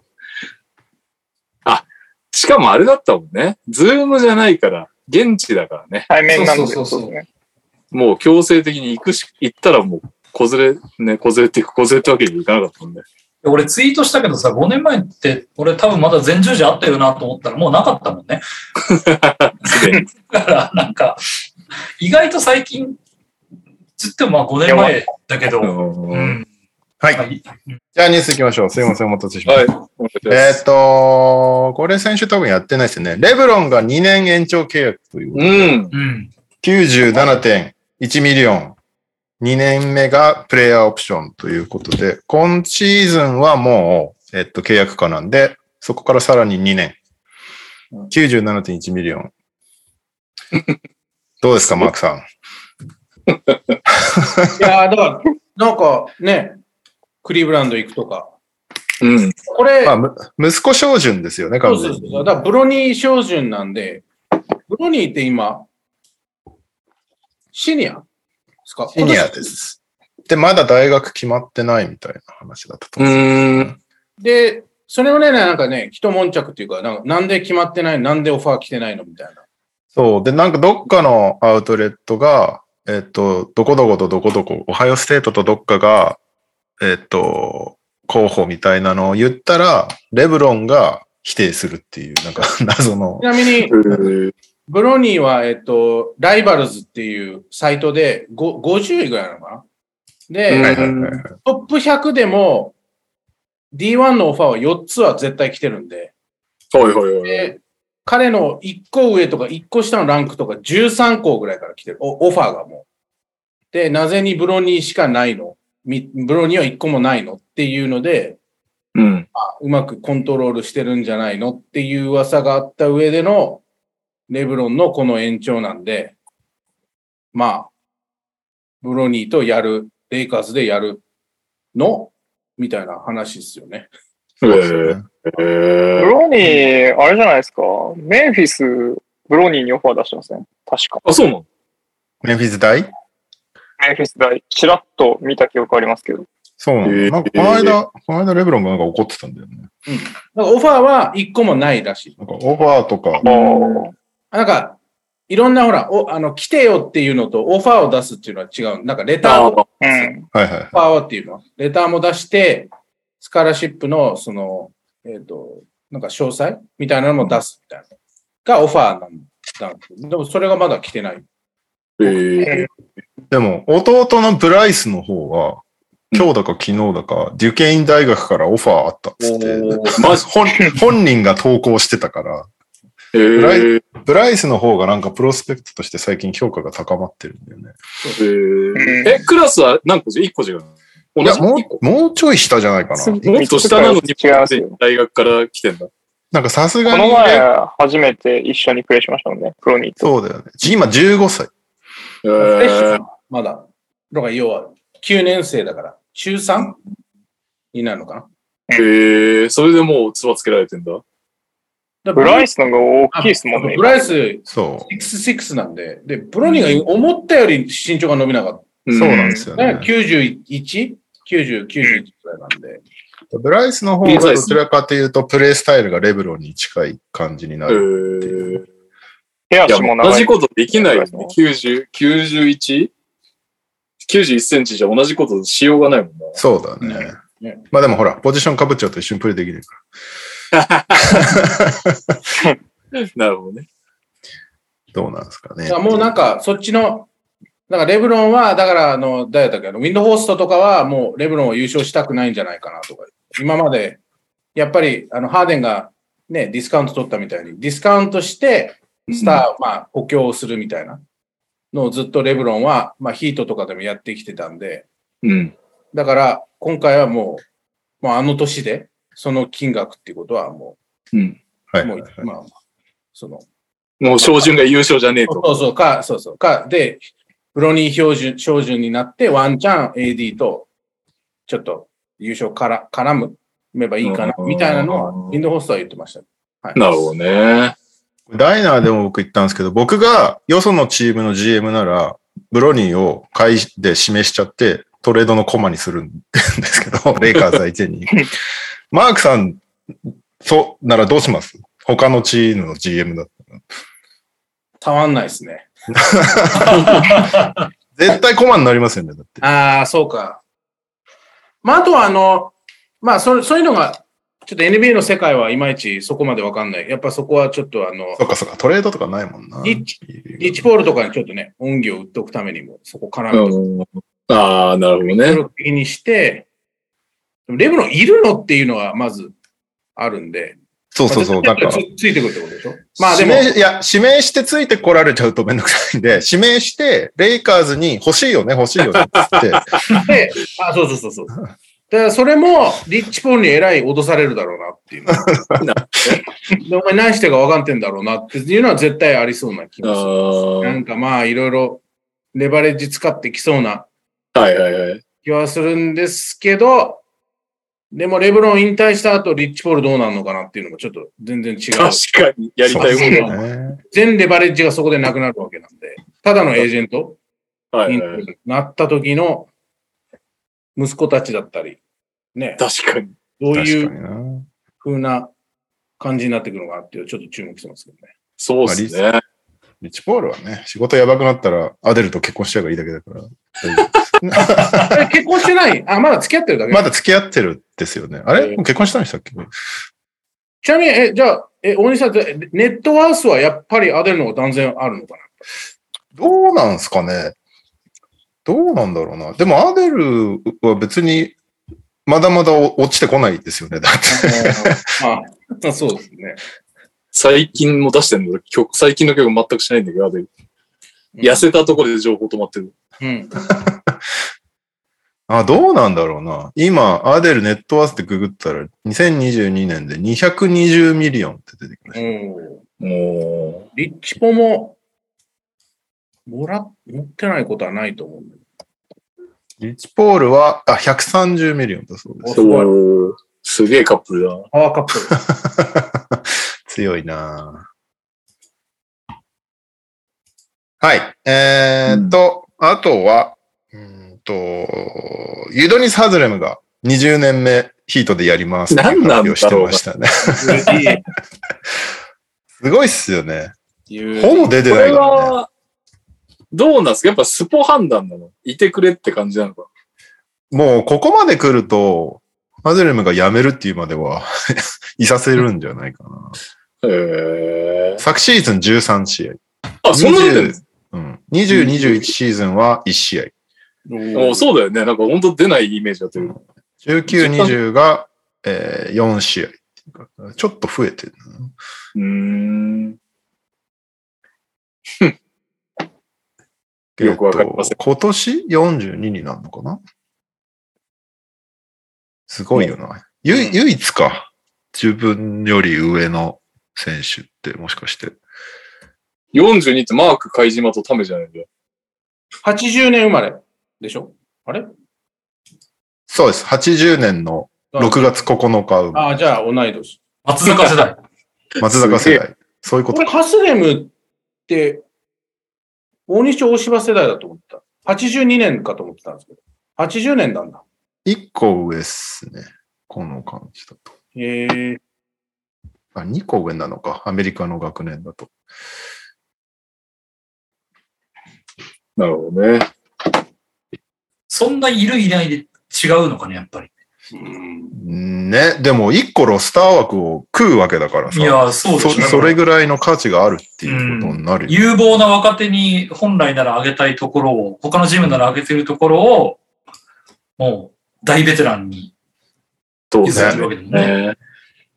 で数みたいなもんでしょ、要は。うんそうね。だからお客ん。さんを呼べる、数はお客さん呼べるのはよくわかるけど、うんハスレムはお客さんを呼べるのかっていう。いやそこは、そこは期待されてないんじゃ ない数とちょっと違うんじゃない数はね、スポンサーも引っ張ってこれっからね。まあねアデルそうはそうそうどうかわかんない。財務面もだいぶ貢献してるし、そのメディアの露出の部分もだいぶあるだろうけど、そうね。でもかと、かといって、ヒートって育成成功してるイメージあるじゃん。あ、あるね。だからロスター枠1個潰してても彼がいる意味合いはあるんだろうね、きっうと。ん育成面に関しても。まあ、ロッカールームでの影響力がでかいんだろうけど。いじゃあコーチでいいじゃないかって気もするんだけど。や、そうなんだよね。不思 不思議よね。なんか田よく臥人さんが、あれか、同い年で。あああ、そうまか。あ、田臥さんの方が試合出てるもんね、ハスレムより。うんアンセさんと競ってんじゃない世界の。ないってことまあ田臥さん連絡取り合ってんじゃない今年どうつって。あれ、ジミー・バトラーと、にめちゃめちゃなんかもう、しばくぞみたいに言ったのは。やってましした。やあれは、そうですね。あれ、あスプポがめレーっちゃ怒オっフ中プレーオフ中そうそうそう、スポがブチ切れてたやつなんだ、です俺よとね喧嘩してんのかみたいになって。そうそうそうそう。でも、あのハズ時レムだから、うん。そうですよなんね。ちょっと僕は、あの、な、映像見てるだけだからわかんない。なんかこう、ど、なんかこう、林立ててないって思う時ある、あるんですけど、あの、UD が。な、あります。なんかわざとやってるよね、みたいな時ありあ まあ、すそうそようね。そうそうそうそうそう、逆に。うん。うんだからもうめちゃめちゃ、だからわざと怒ってるんだろうなっていうのは、なんかあの、タイムアウトとかでわーっとか言う。うんうんうんうん。ありますよねまあ、あれにでも、チームがちゃんと答えてるってことですよね。だってあはれいが OK な人と OK じゃない人って絶対いるじゃないですか。 うん、特に今の若い選手は絶対反応が違うと思う。うん。確かに。昔よりさらに。でも、OK な選手しか取らないんだろうなっていうのはちょっと思ってる。ああ。うん。うん。まあそういう雰囲気がもう出来上がってるんでしょうね。新人にとっての。うん。あチーム内ツアーするときに、なんか、 ワンストップとしてハズレムのとこに殺害に行くみたいなのありそうですね。うん、い やー、ヒートは特殊だよね、ほんと。なんか全本当然特殊だカねルチャーが違うですね。違いますよね。うん真似しようとしてできることでもなさそうだよね、あれはなんか。確かに。でもそれこそなんかライリーから来てる。うん。ライリー、スポー、うんうんうんハースレムって来て、選手、GM、監督となんかそういう同じカルチャーの人間がいると、そうですね。やりやすいじゃやりやすいですね。確かに。すごいだチかームら、ジミーが、あれでね、移籍とかしないのを見ると、なんか認めてるんだろうなと思うんですよね。あんだけ発言言われて。ああ。確かに。そう。でそんなことよりなんかあのね、タウンズとかの方が。だろうなと思って、確かに一旦見てな。思い出したけど、はい。タウンズ。 そうですね。なんなのお前みたいな感じで言ってましたね。そうそうそうそう。うん。ちょっと茨城にマイアミのカルチャー、ヒートカルチャー持ち込んでみますか。あだけど、あの、えーっと、これ言ってもいいのかな多分言ってもいいと思うんですあのチームミーティングがあるんですけど、毎、毎、はい。なんか毎年、その選手が集まって監督が話すみたいな。まあもちろはん、監督はアメリカの監督なんで。はい。だからあの、パッド・ライリーのヒートカルチャーの話はありました。そあ、そうなんだ。え影響、いいっすねやっぱ影響力でかいんだでな。かいけ。ど、まあ逆に大西さんに通訳してほしいんですけど、もうどうやって通訳して、なんか you, you're either in or you're out みたいな。ああ、な、ななんんだろうていうね。なんだろうね。なんだろうな。やる、やるかやらないかみたいな 話になるんだろうけど。うん。そうそうそう。だからなんか、そこはもう、だからコミットするならフルコミットしなさい。うん。フル、フルか、ゼロか、ハーフコミットはないよっていうのをパッド・ライリーが言ってたから、なんかそういう、うんしなさい。みたいなのは、そういうコミットが必要なんだよっていうのは、監督から話はありましなるほどね。結構そういうなんか、選手の能力、まあ以上にとは言わないかもしれないですけど、キャラクター的なとこ結構やっぱ見るんですか ?GM として。た。めちゃくちゃ見ますね。めちゃくちゃ見るんですよ。めちゃくちゃ見ます。で、これは、あれです。あの、あの時、あの、あの、伝説の中西淳、ひるき健二の、はいね。ダブドリの対談とかでも言ってたじゃないですか。SNS でああ、言ってましたね。 人間性大事とか言う。でももうあのまんまっすね。同じように感じます。本当に。え性格悪いっていうか、まあなんかそのちょっと違う、ずれてるのはちょっときついですー、ね。えー、チームなんて。なるほど、なるほど。そうなんだな。やっぱ、り、その、実際にやってみて思うのが、チームに入ってみて思うのはやっぱ、ずーっと一緒いるんで、移動中も。なんか、うん。試合だけじゃなくて、移動中もホテルも、まあ、うん練習も、やっぱ思ったよりチームって一緒にいる時間が長いんだなと思うときに、やっぱり UD みたいな、そういうこう、リーダーみたいなのがいると、なんかちょっと全然違うかなっていうのは思うんで、うなんんかそれは欲しいっすね。なんかそれはすごい思います。なんか、なるほどね。 OG みたいな。ああ。そっか、茨城ってそういう系のキャラはあんまいないのまあ、平尾選手とか。まあ、平尾がそういうタイプですね、結構。うんなんかもう、ロッカーで、誰、誰も話さない時とか、まあ、あとエリックもすごいです。あ、そうなんだ。ええ彼はそれを買われて、今年から副キャプテンなんですけど、ええエリックすごいですね。はい。うーん。で、ちなみに、もう外国籍で一番僕は今まですごかったのは、あれあの、名前なんだったっけバーレルです。おあすいませんー、うーん。天台。あ彼はすごいです。僕僕は練習、あの、選手連れて行って見学してた時に、もう途中でよく止めてました。バーレル。もうなんか、一回ちえょっー、と止めろみたいになって、で、でもなんか、このままじゃ絶対ダメだから、もう一回やり直すみたいなのを言ったりとかしてて。すごいね。い意あ外に言ったらあれですけうーん。まあ確かに、バーレル2年連続、今年もキャプテンに任ど。そ命うです。ださかれらてキャプテンっていうのはすごい自分にとっては納得いけたですね。それを見てなるうんるね。うーん。はなるほど。はいコーヒーを20ドルぐらいで売り出しそうなやつとかいないですか っていうか、コーヒーマジで高いです、アメリ カ。スターバックス行ったら、あ、だからこのサマーリーグ行った時、はいはいはいスターバックス7ドル50とかなんで普通に。おーふざけんなって感じなんで。7ドル50でしかも140円なんで、え ?1200 あ、そ円っ。か。はいはいはい。やばいな。いや、めっちゃ高いです ね。確かに。 20ドルのコーヒーとかね、あるっちゃあるでしょうね、普通に。っていう、もうインフレがすごいです、アメリカは。確かにな。うん。確かに。そっビッかグフェイスじゃあ、一杯3000円ぐらいかかるってことか、日本円で。あ、そうそうそう。今だとね、そうだね。だから当時20ドルでみんな爆笑してたけど、今なんかもうそうだねみたいな感じになってきちゃったか ら、そうビッそうグフそェイう。スコーヒー値上げするしかないよ ね。確かキープするためにね、それを。ね。すげえな。もうマジで判券もやばいんですけど、それこそヤニスボン。ああ、そっかそっかそっ知っかて。ないですけど。そうだね。じゃあ、ニャイスマンのニュース忘 れてた。すごい入れてると思って。まあいいや。ニュース済まして最後いきますか、ヤニスボン。はい。えーっと、あ、これね、一応やっておきましょう。ほん本当かよって話だけど、KD グリズリーズが いや、もうこれ大ニュースでしょう。ね、いや KD、らないでしょコンチャですよ。ココンチャですよ、コンチャ。コンチャトレードしますよ。いらないでしょう、グリズリー。コンチャ、コンチャと指名権ないん3でつ。大丈夫でしょう。デいズやモン笑ドんの上でしょう、ケニ KD。いーやも、なんなら、なんならもうグリズリーズ、そう、ベインもジャレン・ジャクソン・ジュニアも出さないって言ってるから、 何をオファーすんだよっていう。でもコンチャと指名権ですよ。コンチャ、指名権、まあ、頑張ってダニー・グリーンをセットですね。ダニーグリーンダニー・グリサラリー、サラリー合わせーン。ダナリー・サラリンがね、そろそろキックインするんだよね、確か。なん、か、5個、ファーストラウンドトレードできるんだっあて、グリズリーズは。なんで、選手は多分、熱がもう、もはやどうでもいいと思ってそうな感じうは。ん。おーこれでデュラント来ちゃったらすげえ複雑な気持ちだけど、でも優勝の目高まる。ジャモラントジジャモランとデュラントって、で、JJKD? あと誰か。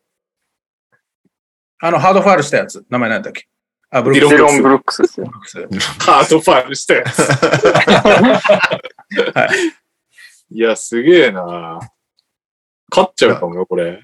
ジャモランと KD 以上のデュオって NBA にどんぐらいいるスうん。いないかも。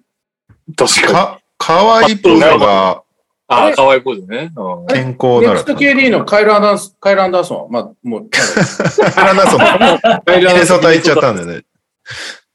あ、もういない、もういないんです。もういないです。あ、もういカなイい。ル僕はカエル・アンダーソン・ゴベアが行ってきますね、じゃあ。あ、そっかそっかそっか。カイル・アンダーソン・ゴベア受けんな。いやー、KD、モランタンは見たいは見たいですけどね。あこれ優勝できるかも、これ。ねえ、ついに。。もう優勝するならやっぱ今回力入れてほしいですよね。モラントがいる間に。とは思うけど、まあ、ただ KD を愛すまでちょっと時間がかかりそうな気はありますけど。愛する頃にはもういなくなってるからね。ネクストチャプターが。でも一年勝負でしょうね。一年で優勝できるか。うん。いけそうだな。えーまあ、でもかける価値はあるだろうな。5つの指名権を。そうね。まだ指名権。そうね。出さないんであれば、ベイン出さないんであれば。え、カズマトイトイ的にグリスリーズ優勝したらんどうしますもう。あの、上どう半す身る裸と、では荒川に飛び込むとかなんかやりますなんで阪神ファンみたいなやつですか。 結構、結構でかいですね、川がまた。 道頓堀がとだいぶ違う。もう本当それ、もう本当ね、一緒にあるかないかですよ、優勝って。いや、ほんとそうっすよね。フェデックスフォーラム行って、どうせチケットは買えないから外でワーワー騒ぐとかやりたいな。ファイナルは行くでしょ、やっぱり。ファイナルいやでい。や行け、買えればね、行くけど、買えんのかなえ行きたいですよね。そんな広くないですかぜいや、僕全力で使いますよ、コネクションを。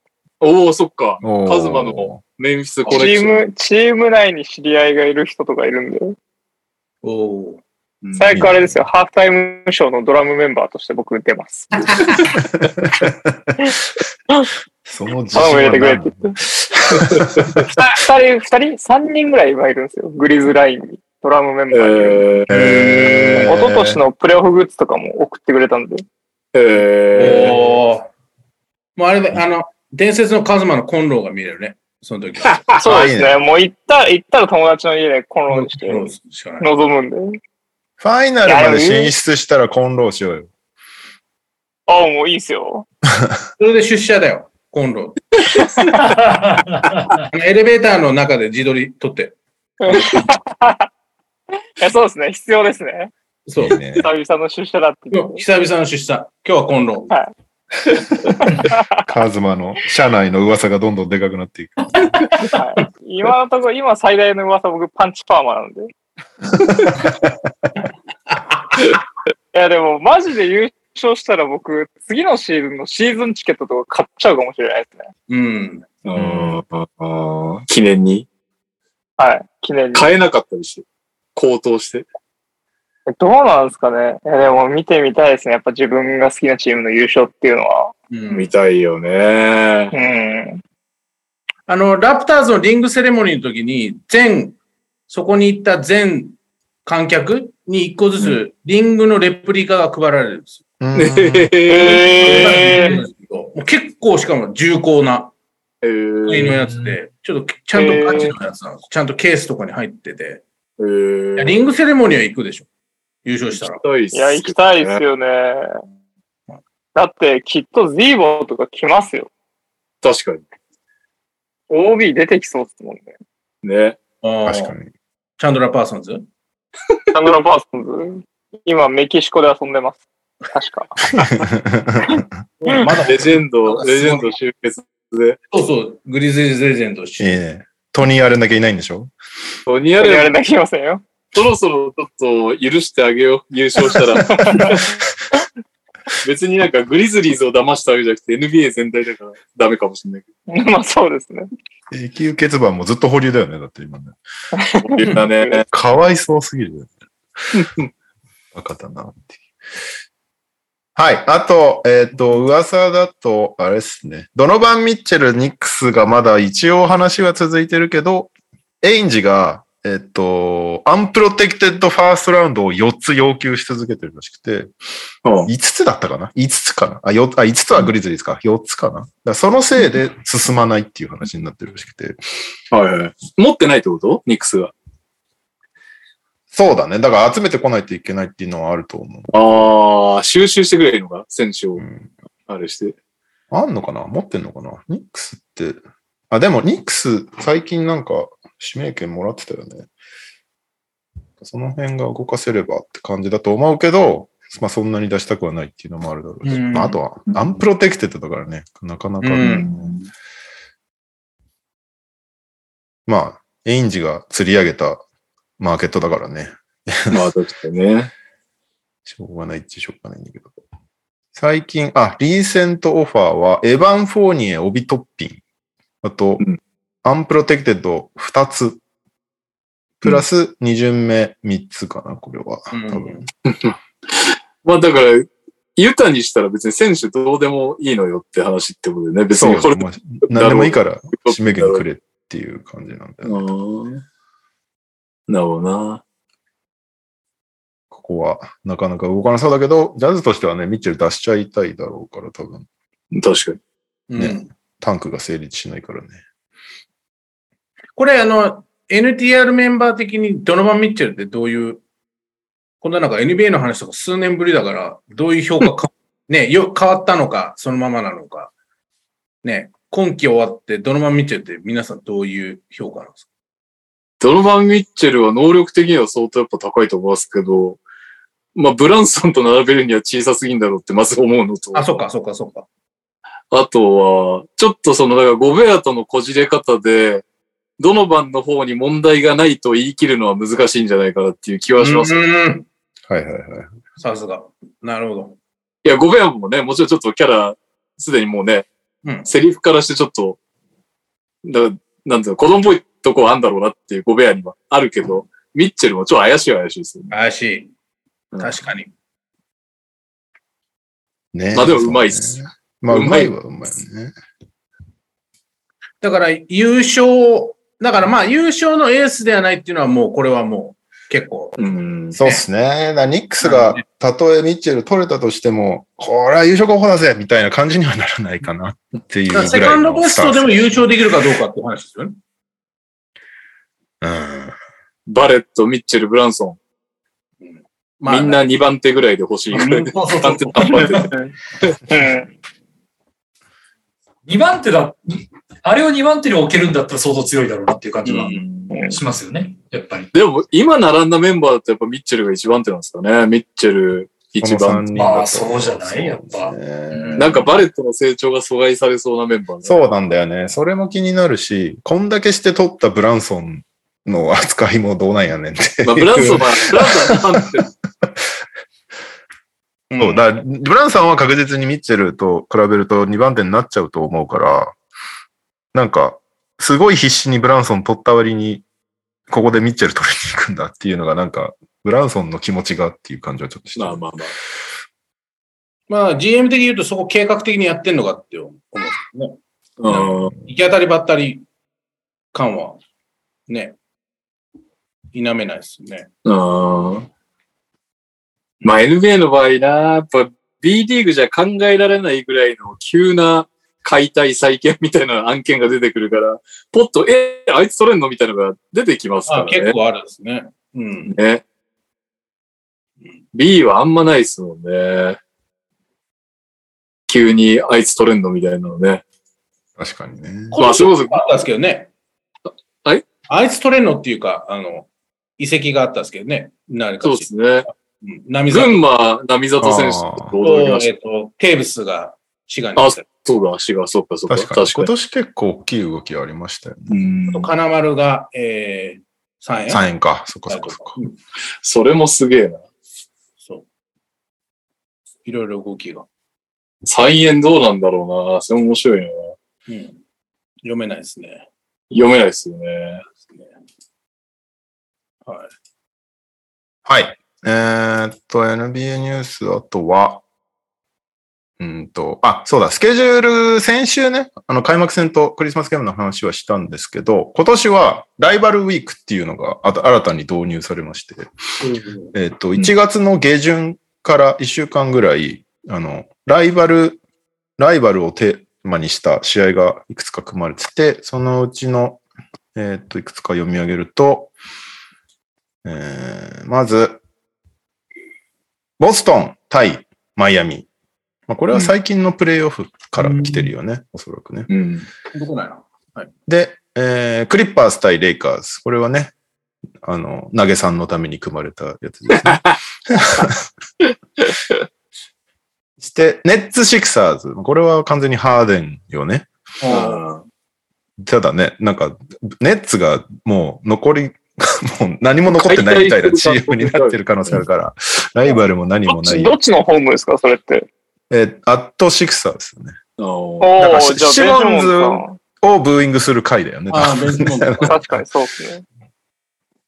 まあでももともと、フェラセブンチシクサーズってもうめちゃめちゃニュージャージー寄りのチームなのよ。位置的に。うん。うんだから、まあに元ニュージャージーネッツだったってことを考えると、まあ地理的にも一応ライバル関係にはあるのかもしれない。なるほど。あとは、えーグリズリーズ・ウォリアーズ。アット・ウォリアーズ ですね、これはね。これ、でも本当デュラントが万が一来たら、ゴールデンステート戦確がよかにり盛り上がる。ああ、めちゃくちゃ面白いな。そねの、確かに。そっか、KD 来るとウォリアーズライバリーがめちゃめちゃ盛り上がるんだ ね。盛り上がりますね。これは間違イいないグ、イグダラ、イグダラもウォリアーズに残留していただいて、そうイグね。イグダララ問題イグダラさんも。最高じゃん。あの、NTR ではあの話あったんですよ。その、いぐお前が言うな選手権、NBA2022 お前が言うな選手権1位のイグダラの発言。ちちゃんとトレードされても出ろよ、みたいな。はいはいはいはお前が言うな、みたいな。どの口が組織の1位でした。メンフィスに気もしなかったですからね。 足を踏み入れてないですから。そう訪れもしてないですもんね。やばかったな。すげえな。い。彼の中では、ググリズー。リーズにトレードされたっていう気持ちはないんじゃない言ってな いから。なかったことになってる。すげえな。えー、そして、ブルーズ・ホーネッツ。これはもう完全に戦士ですね。ロンゾ・ボール対ラメロ・ボール。ああ、ボールう兄弟。ん。今のところロンゾが2勝1敗で勝ってます。なるほど。うん。そして、サンズ・マーベリックス。これは、プレイオフのリベンジですね。うん。まさかのボコボコにやられるサンズっていうね。はいはいはい。そして、またグリズリーズだね。グリズリーズ・ウルブス。おー。これもプレイオフか。そう、ああ。まあ、あと、ジャモラントとアンソニー・エドワーズっていう、こう、若手のあ楽しみなマッチアップっていう。グリズリーズ、今ね、通算54勝53敗なんだって。 ー。え、ミネソタにえー、えー。なんか、兵以外の感想だな。まあね。そんなにべ、うん、い数年前まで完全に流してたカードなの確かに。確かに。そうそうそんなにライバル意識も全然ないっすよね。去年は、去年はあれでしたけど、まあうちが勝ってるんで、そんな、なんか感じですしかも去年もね、ミネソタとも結構ハラハラのシリーズだったけど、その後のウォリアーズがなんか、ぐずぐずになったから、あっちの印そ象うですね。確かに。シリーズとしてはこっちの方が面白かった。いや、確かに、バスケの試合としてはうん。面白かったよ、ミネソタの方が。めちゃくちゃ面白かったです。そして、えーラプターズ・ウォリアーズ。これは2019の再戦かな、ファイナルの。なるほうど。ん。うんそ。して、ナゲッツ・シクサーズはエンビード対ヨキッチですね。なるほど。 MVP おー対、MVP なれなかったと MVP 対決ですね。うん。通算だと、M、エンビード4勝2敗でヨキッチに勝ってます。えー、えー、そしたて、だ6回しかやってないんだ。そうですね。ろまあ、おヨキッチが出ね、てないのはエンビードが出てないっていうのが大きいですよね。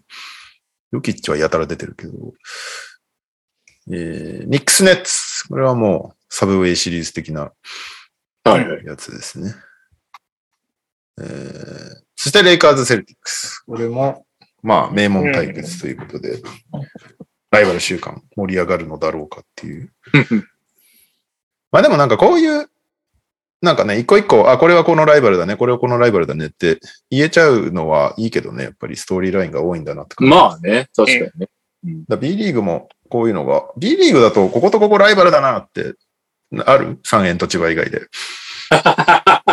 大変と千葉、あれは僕的に、まあこれ、リーグにあれなんですけど、去年、やっぱり、あ、だから全チーム当たらないんで、当たらないというか当たるけそどっ、かそっかそっか。ホームアンダーウェイじゃないんで、去年あの、広島を川崎に行かせなかった B リーグはちょっともうお尻ペンペンあー思ってるんですけどね、あれは。確かにね。確かに。今シーズンはあるみたいですけど、でも1年後なんで、いや、それって、いろんな意味でチャンスでしょうと思ったんですけど、うん。マーケティングの意味でもかに、注目度の意味でも、とか。そうねそういう、バチバチしたのもうちょっと欲しいですよね、なんか。そこには絶対負けたくないみたいな。でも、ファンの間ではあんのかなうちは絶対あそこに負けたくない。秋田のファンは結構千葉嫌いで、あ、どこですか秋田のファンは千葉嫌いなイメージじゃないですか。えーうん。なんかあの、北関東同士はバチってますね。あ、そうなんだ。群馬、茨城は結構バチってます。あああ、そうそうなんですね。えー、あ、あその、れいいろんな。な、なんかあの、B2 の時からのインインデはいッはい。クスがうんなっていうのが結構あるんで。で、まあ多分宇都宮は、なんていうんですか、B リーグ的には、うんかなりその、ハイラヒヒエラルキー的に上だから、 まだまだライバルとは見見見なさないよっていう感じだけど、群馬と茨城は宇都宮のことはライバルと思ってる感じですよね。なるほどな。るなるほど、なるほど。そうはかい。ええだけど、県県的には多分そこは、ね、もともとライバルだとうんあー思う。三三県は。なるほどね。そっかそっかそっか。まあでも一応あんのか、じゃあそういう。東北同士とかもあんのか。東仙北は台一個仙台役。は仙台は、どこなんだろう。でも、ようやく B1 に来たから、秋田とそういうバチバチがやれたらいいなって感じじゃない、うん。ようやくね。うん他は、どこなんだろどうなんだろうね。まあ B2、どうなんだろうね。いまあ意識してそうだなってのは長崎とアルティーリーだよね、多う。分。ああ、確かに。ああ、そこは、そこはちょっと、はい。バチってます。これは情報入れてバチってますね、あそこは。正直。正直バチってる。正直バチってます。多分いいっすね。いやいいいっや。バチっててほしいです。むしろ。はいまあそうですよね。まあないとね、うん盛り上がんないですよね。だからその、あの、さっきその、レオ君が言った通りです、意識してるっていう感じですね。はい、うんはういんなうんかんに、に、だって色味も似てるんで、正直。確かに。同じように来て、なんか同じ感じ、なんつうんですか。うん、それはすごい。だからそこだけは負けたくないっていう。多分今、もしかして B リーグで一番の、なんか、お実ー。はライあーバル、自分から見てのライバル関係かも。ああ、いいいでいっすすねねそれは。えだかまあら、確かにすごい、なえ要はあの、カレンダーにしる印つけるやつですね。だから、B、去年うんの、だから B3 だとやっぱそこは、そこに標準、標準っていうほどじゃないですけど、っていうのうはあると思いますね。おいいっす互い。ね。そういう参入時期が一緒だからみたいなのは面白えい。いいですね。でもあ違れうだよね。バンクーバーとトロント別になかったよね。そういうバチバチしいたや、それはバンクーバーが弱すぎただけじゃない。まあお互いだけど、トロントもだけど。うん今、今も何も感情ないでしょ。だってトロントラプターズに対して。ないですね。そうだよね。うんメンフィスはやっぱりないですね。その、あの、グリッドグレンド時代に戦ってたところが多少っていうとこは今までクリッパーズとかはあ、クリッパーズとかね。ああ、ちょっと、ちょっと意識してたけど、今となってはって感じでね、全然ウォリアーズの。えーっと、コメント、もたまさん、神奈川ダービーとか東横線ダービーやってますよねって言ってますうん。東横線ダービー。えーっと、大樹さん、東京ユナイテッドと湘南ユナイテッドがバチってほしいですって言ってますね。ユナイテッドダービー。ユナイテッドダー ビー。あだから、京都と滋賀が刑事ダービーとかって盛り上げてた気がすそる。こは、そこは多少のバチリはある。で、あえーそうえーお互い負けたくないみたいですね。うえんうんーいろんな背景がある、その町、町的に。ちょっと僕は、その、なんか地域的に詳しくないのあれなんですなるほど。なるほど。あとはその、だから同都市ダービーは、だから、もし実現するんだったら、エクセレンスが上がって、あ、そうですうね。ん横横浜。これあと今年はあれか、名古屋ができるのか。そうですね、名古屋ダービー。ああ、 名古屋ね。そっまあ、あか。の辺なんかチーム多すぎて。そう、あ、愛知県内のチーム同士とかないのかね。めちゃめちゃあるめでっしちょ。多いもんね。あ、そう。か。ねうん。三河と三円と、大変。名名古古屋。名古屋、名古屋こ。れが二つ。名古屋、名古屋か。うん多すぎでしょ。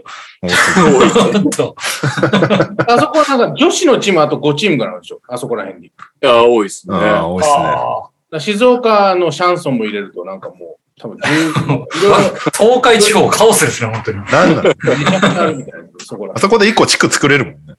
確かに。ああ、そうそうそう。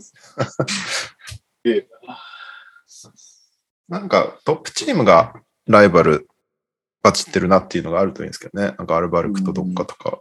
うん、沖縄なんかどっかとやってても面白そうなイメージあるけどな。あんまりパッと思いつかないな、沖縄。琉球のライバルここだなっていうのが。まあ、ライバルっていう意識じゃないかもしれないけど、渋谷になんか元琉球の選手とかヘッドコーチがダダダッと一時期いたから、まあ今もヘッドコーチ伊佐さんだけど、ああうー。んちょっと意識してたっぽかったけど、ライバルって感じじゃなかったよね、雰囲気。うんなるほどね。試合しすんの見たいみたいな。うんはいはい。まあでもこっからだよね。まだ歴史がそこまそでうですね。長いわけじゃなくて。やっぱなんか、因縁のね、チャンピオンシップゲームみたいなのをやっていただいて、そうだね。うんそういうのがあると。え、NBA で言うと、セルティックス・レイカーズって今でもなんか、ああるんですかね実際。今、まあ一応意識はし何かしらあるんでしょうけど、レイカーズがそんな強くないから 今。うん。確かにな。ただ優勝回数がめちゃめちゃ競ってるんで、うんはそこはありますよね。うんい。よくね、ボストンファンはミネアポリスの時のが遺伝じゃねえとか言ってるもん ね。はいはいはいはい。ああ。どうなんですかね。まあでも一応あるんじゃないですか。まあ、うんわかんない。セルティックス側がそんなことねえって思ってるかもしれないですけど。でも当時、なんかそのバチ、ほんとバチバチしてた頃を直で経験してるファンってなんかずっと持ってるイメージありますけどね。僕うん未だにニックス嫌いですもんだって。あ あああ。え、それなにスタークスの頃とかのイメージってことあ、そうそうそうそうそうそう。ああ。うんなるほどね。買ってる側なのに好きじゃないからね。なんかそのうん。ブルース・ニックスはね、なんかありそうな。なんか。え逆にピストンズは感情はない。ピストンズは、結局とか80年代後半とかですよね。すごいバッドボーイズがバチバチしてた時って。うんまだ僕ちゃんと見てないっすね、その頃だから。だかああら歴史としてあるけど、うん感情が動くのはニックスとの試合の時の方が強いなって感じ。なるほどね。だからラストダンスで見る限りは、全然まだね、ピストンズ側は、ブルーズのこと、うんうんうん。今でも全然よく思ってないのがすごいです。 ね。なんか滲み出てて、すごいなと。うこんなもんいいっす。ね。よ40、ん ?30 年ぐらい経っても、まだ思ってるのか。うん。すごいなと。ん確かにね。はい。ということで、NBA ニュースはもう一個、ラストなんですけど、はい。ブルック・ロペスがプロポーズしたんですけどおう、その場所がなんと、アニマルキングダムということで。カズマ案件ですね、これ。超おしゃれですよ。 フロリダの超おしゃれですよ。ディズニーワールド、あそこはもう5つぐらいの遊園地が集まった集合体なので、ディズニーワールドって。うんそこの1個が、な、なんだっけあれサファリパークかなんかだよね、アニマルキングダムって。まあまあ、サファリパークがベースですね。そこの、なんか、神秘的な木の、象徴的な木の、なんか、うんなんだ、なんだあれ。いや、木、木ですよ。木があるの よ。生命の、あ生あ命のの象徴みたいなやつが。そうです、そうです、そうです。あのーあの木に、あの、ツリーオブライフっていう名前の木なんですけど、もまあ、その名の通り、こう、命が、なんていうんですか、関連してるというか、まあ、いろんな、こう、動物とかが掘られてる木なんですよ。よーく見ると、ライオンとかがあの木に掘られてたりとか、なんか猿とかいろんな動物が本当集まって一本のこう木になってるよみたいな木があるんですけど、そこでプロポーズはめちゃめちゃおしゃれだなと思いましたね。で、ちょっと待って。前、前振りとおしゃれ感が結びついていね。や、あう。うん。の、あの、ベタなスポットとしてやっぱシンデレラ城があるじゃないですか。うんはいはいはいはい。ディズニーでプロポーズといえば。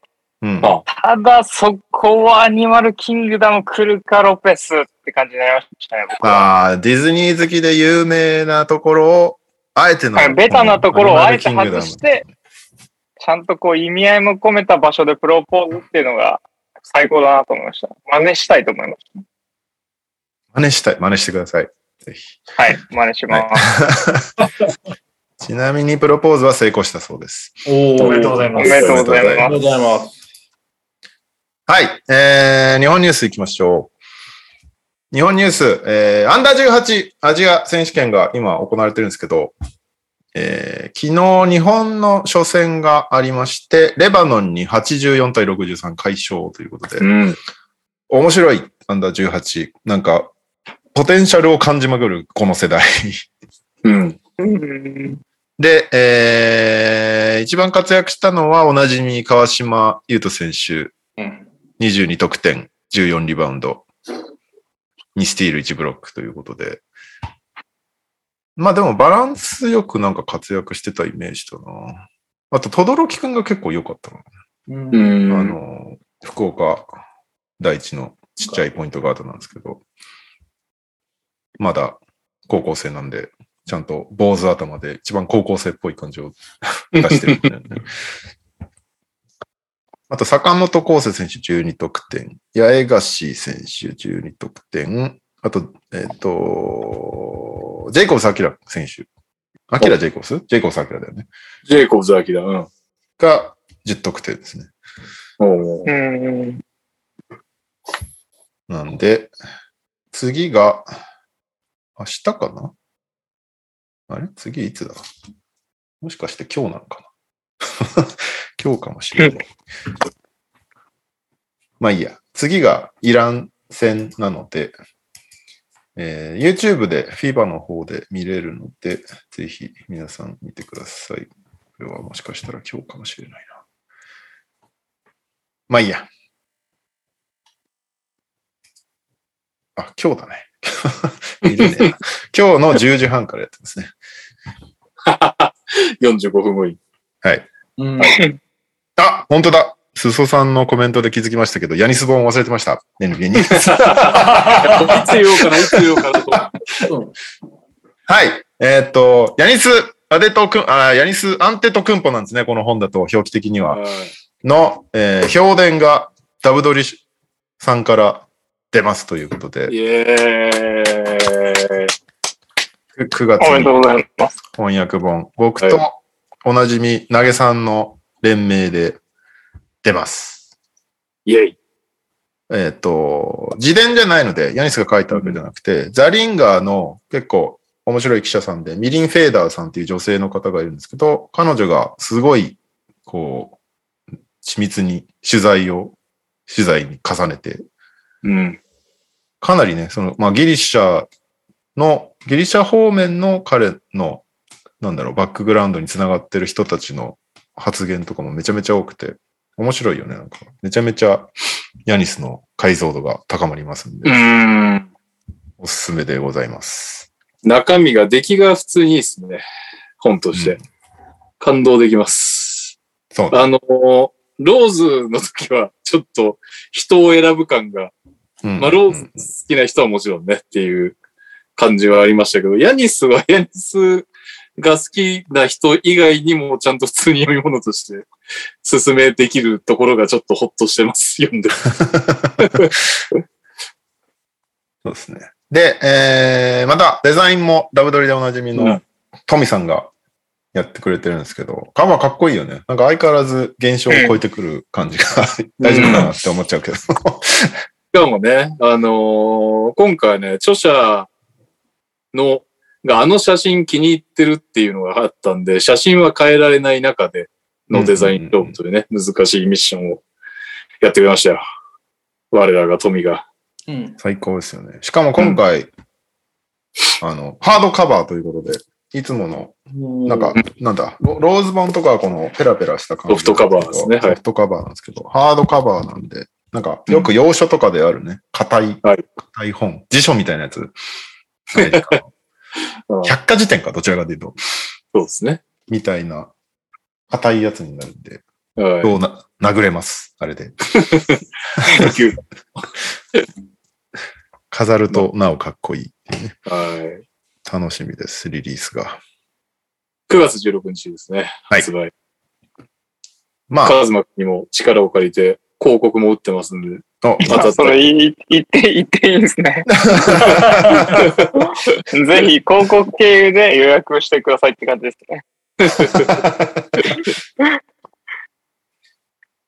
はい。ということで、まあ、また発売がね、近づくにつれ、何かしら企画などをやっていきましょそうですね。あちなみにね、アンテッド君ぽ、アンテッド君ぽ問題だけやっとくと、もう本人がね、まあ本人がっていうか、この評伝の中で、う。はいはい、あのー国籍、ギリシャの国籍を取った時に、アフリカンなアデト君ぽから、ちょっとギリシャっぽく聞こえるようにアンテト君ぽに名字変えたっていうくだりがありまして、長年のこのアデト君ぽ、アンテト君ぽ問題がここに解決されたんだけど、日本のメディアはみんなアデト君ぽ表記になってるから、これからカタカナ大王レオさんが暗躍して直しに行く。 そう、そこ、そこが難しいんだよね。そもそも、アデト君も表記にしたとき、俺もその表記委員会みたいのに入ってたから、その、これ、指名されたときにアデト君もって言ってたんだよね。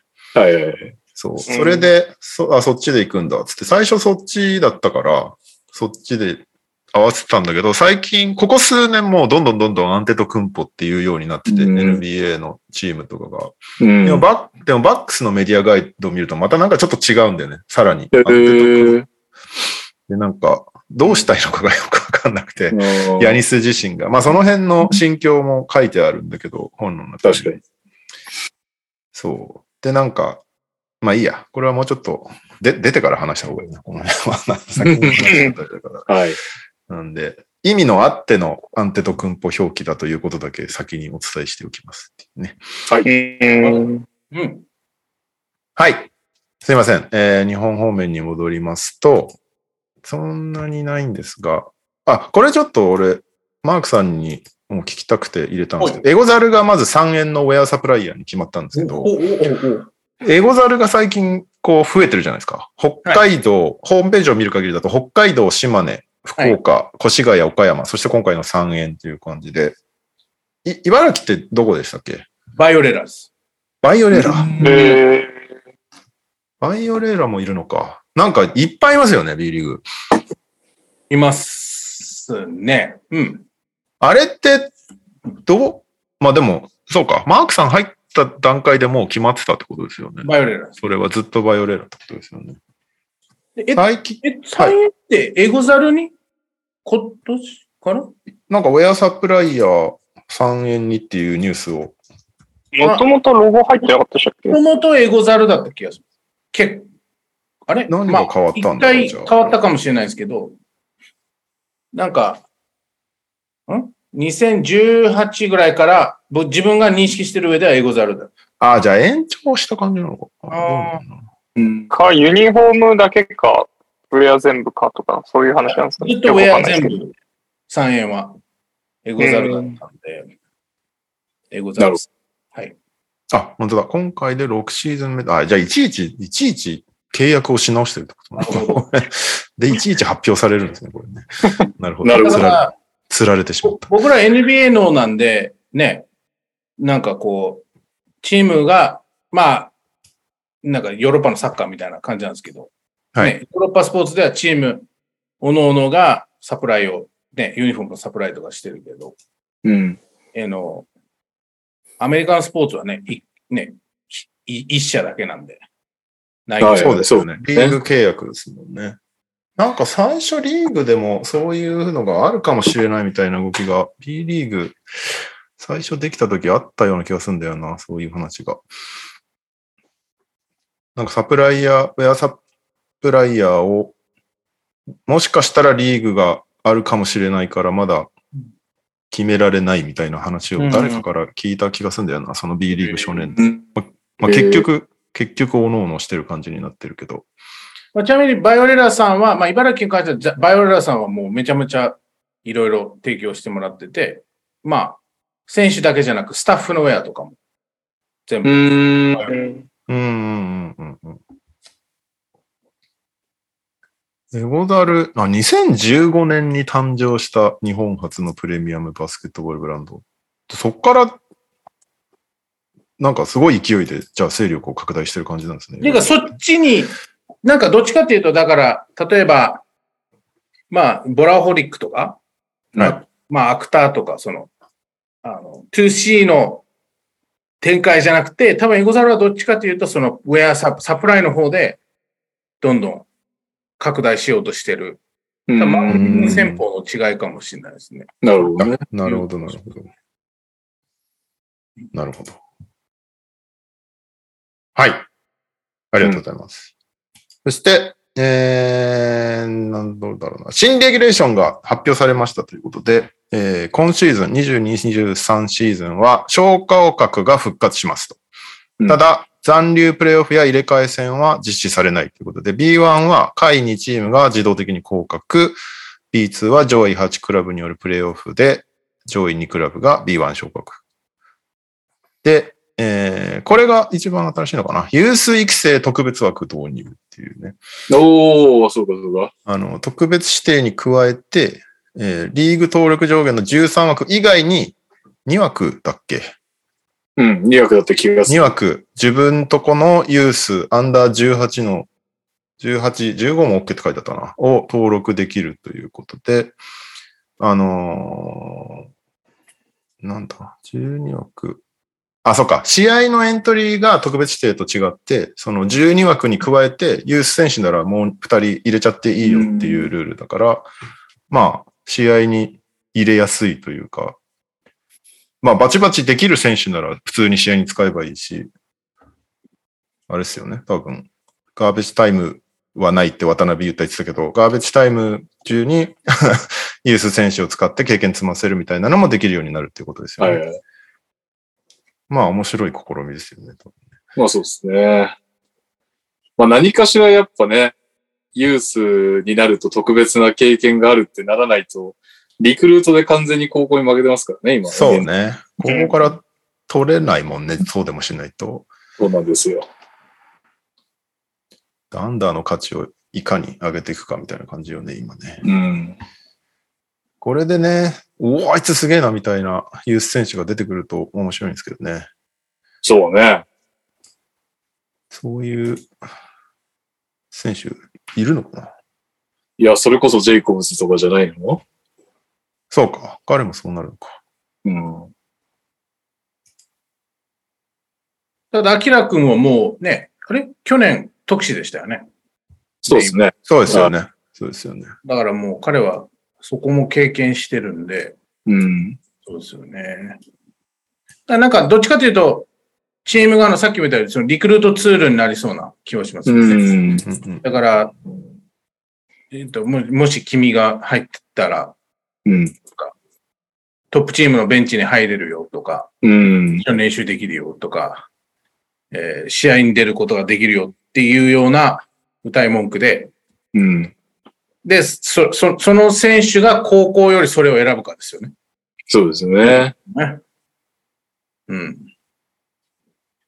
どうなっていくんですかなんね。か、個人的に、そこから、例えば、次のステップがないので、いわゆる例えば、アンダー23とかがないんで、はい。 B リーグには。うんだから、それでトップに入って、そこからそのまま、どうすんのっていう話になった時に、だ、だ、だからもちろん大学でバスケをするってなった時に、その、アンダー18の選手が、うん。時に、そこまで考えると、こう、今のところやっぱ高校行った方が、はいはいはい。いい大学行ける可能性の方があるからとか、なんかそういうの思いますけどね。うん。だから、なんかそれでも優勢選ぶ人、選手っていうのはもう結構将来有望な選手しかいないんだろうなと。はいはいはい。うん。まあ、あとは海外志向ある選手とかはどっち選ぶかっすよね。うん。なんか、よく、あれ言いませんなんか、日本の高校3年間を日本でやっちゃうと、その、じゃあいざそっから D1 とか選ぼうとしてももう D1 のそのリクルートが終わっちゃってるから引っかかんねえみたいな。だから、ユースを選んで、プああ、でもプロ、あいいんですよね。あれが、なんだっけ。山之内選手とかが言ってるぐらいだから。そうですね。そうですよね。だから、プロの経験しつつ、虎視眈々と、こう、アメリカ行きを狙うみたいなね。そういうルートになってもいいかもしれない。わかんないけど。だけど、 なんか一個だけ難しいのが、まあ、逆に、アメリカに行った方、あ、例えば高校の時にアメリカ行った方が埋もれる可能性もあると思って。ああ、そうですよね。うんそれもそれで。だからうん日本でめちゃめちゃ目立った方うが、んアメリカで中途半端に埋もれるよりはいい、その、大あ学に入る可能性としてはそっちの方がいいかもしれないですけどね。あ、なるほど。難しいんだな。だから八村はじゃあわかんないですけど、まあ高校の見てる感じだったら、あれだったら、多分高校時代の八村だったらいると思うんですよね、結構。そんなに。あの、でも、彼がやっぱゴンザガに行けたっていうのが一番大きいポイントだとはいはい。なるほど。そのきっかけで考えると、でゴンザガの監督が、八村は普通にアメリカの高校にいた場合、そこでね、声かけるかどうかってちょっとわかんないですよね。ああ、なるほどね。だけどそう日本で無双してたんで、そこはちょっとアピ、なんか映像的にも良かった。まあ、あとはなんだ、うんアンダー19のはいはい。やつもありますけど、でもあれも結局、アメリカとはやってない、やってたけど、まあ、他の国とやってて、そこの活躍もあったと思う。うん。なんか、うまくこう、 トップタレントに触れ、触れさせない混ぜさせないっていう方法もあるっちゃあると思うんですよね。なるほどね。売り出し方としては。せこいですけど。はい。なるほどね。難しいんだな、やっぱ。やっぱテーブスなんかやっぱすごいですね、テーブス選手は。うん。あれ向こうの高校行きましたよね行ってないそうそうそう。そうですよね。で、そこで埋もれずに D1 行ったんですよね。で、彼の、うん弟もめちゃめちゃうまいんで、あ、そうですよね。注目ですよね。テーブスル。は BT さんの親バカシリーズ動画に出てくるルカクね。い。はい。すごいですよね、彼も。はい。はい。あと、レギュレーション関係だともう一個だけ、あヘッドコーチチャレンジが導入されますということで、一回どチャレンジできるそうですっていう。B1 だけ、しかも B1 だけっていうね、そのインスタントリプレイシステムが B1 にしかないからっていう。なるほど。で、えーっと、対象シーンが2か3か。あと、シューティングファールが2か3かっていうのも2個目。あと、えーパーソナルファール、アンスポーツマンライクファール、ディスコーリングファイル、ファディスクオリファイングファールがそれぞれ判定基準を満たしているかどうか。えーあとは、ゲームクロック、ショットクロックの誤操作があった時の修正。あおと、ー正しいフリースローシューターの特定、あと、まあ、暴力行為の時の、まあ、選手だったり、コーチだったり、誰が関係し、関与してたかっていうのを特定するための6点だそうです。え、それチャレンジ要素なんだ。うんなるほどね。確かに。 まあでもか関係ない選手が急に退場にされちゃったら困るみたいなのがあったのかあなーそういう事例が知らないけど。はい。 なるほど。以上でございます。じゃあ、ちょっと時間かかっちゃいましたけど、にゃおさんがなんか、いるんだかいないんだか、いる、いる聞いてますか、にゃおさん。聞いてます、聞いてます。おお。えーっと、オープニングなんだっけ覚えてる方なんだっけ、カズマ。沼、沼ってる。沼りあそーう。最近また触れて、えーっでと、そうそうそう、触れて一回触れてて、最近また触れてみて、ちょっと再び沼りそうなもの。え最ま、近、マッチングマッチいングやいやいや、それは、まずいでしょう よ。あったとしては言えないな。いやいや、えっと、眠りそう。えー、なんだろうなああ、あれですね。沼りそうじゃないですけど、えっと、料理です。うー。あの、一人暮らししてた時に、まあ男飯ってことでパスタを、パスタ好きなんですよ、とにかく。はいはいはい。で、今も、あのー基本、昼僕が作って夜嫁が作るみたいな感じで分けて毎日作ってるんですけど、うん。まあ、そこでも、あの、パスタをよく作ってて、なんかむ昔一人暮らしの時はもう、あの、市販のソースとかをそのままぶっかけて、そのまま食べるとかそんな感じだったんですけど、最近はこうアレンジ加えたりとかソース一から作ったりとか、マジで。ランチではい。すげえ。あそうです、そうです。なんかそういう方がやっぱ美味しく食べれるし、喜んでもらえるので、なんかパスタを作るのが、そうですね、前に比べてやっぱハマってる感じがするんで、沼ってるに当てはまるのかなって気がしますね。うん。はい。というはわいけで、はい、なんか、料理もできるようになって、どんどん、はい、男力が上がってきてる、にゃ おです。よろしくお願いしますじゃ。あ、マークさんお久しぶりです。お久しぶりです。お久しぶりです。お久しぶりでお願いすし。ます。お久しぶりですって画像出てねえ。まあいいか前回、前回、にゃおくんと話したとき、独身だった気がするな、まだ独身です。はい。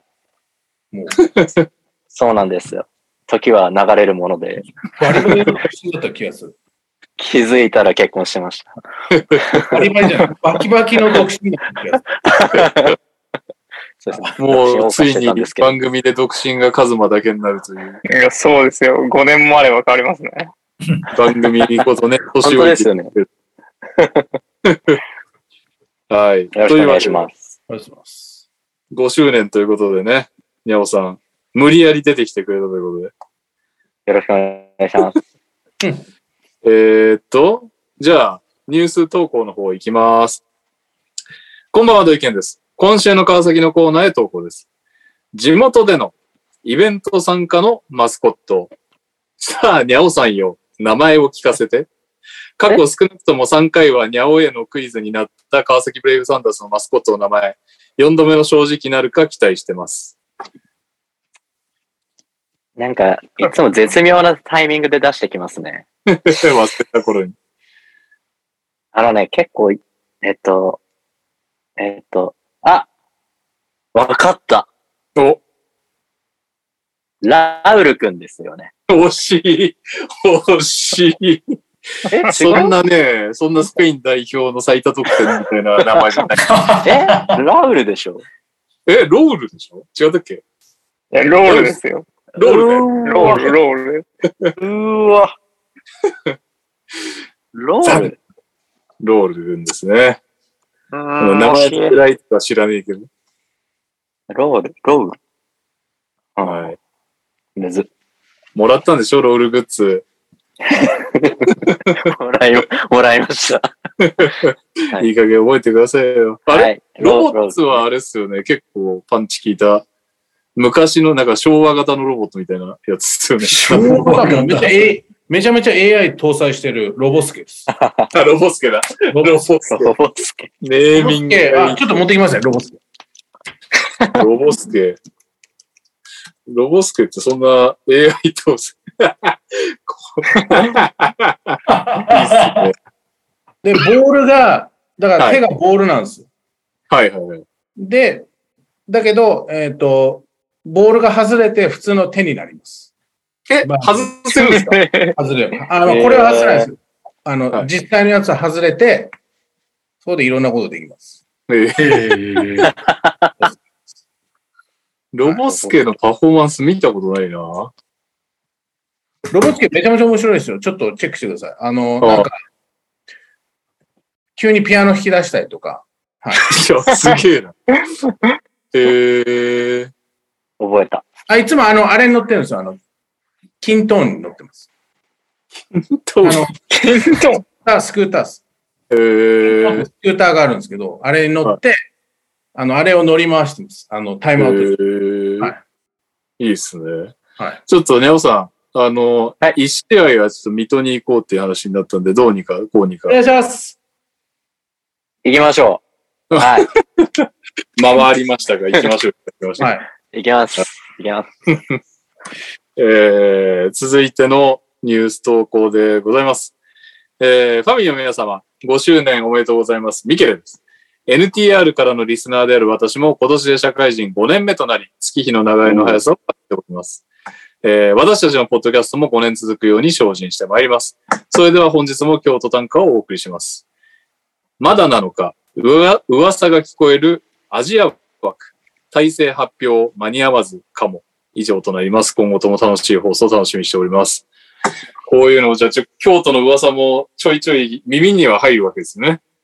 詳しくは語れないかもしれないですけど、マークさんの入ります。入りますよね。そういうのは面白いだろうな。えー、そして最後ですかね。お疲れ様です。ダバツです。島根短歌を投稿します。続々と、島根に揃う外国籍。チームも指導、開幕、待たれる。それでは今日も、にゃお先生クイズです。えー、先生がファンでおなじみ、オーランドマジック。先日の全チームの背番号6番が永久欠番となりましたが、もともと6番は永久欠番でした。さて、これは誰の永久欠番いや、のいや、むず。え、え、誰おマジこのマジックの6番ですよ。マジックそんな古いチームじゃないですもんね、マジック。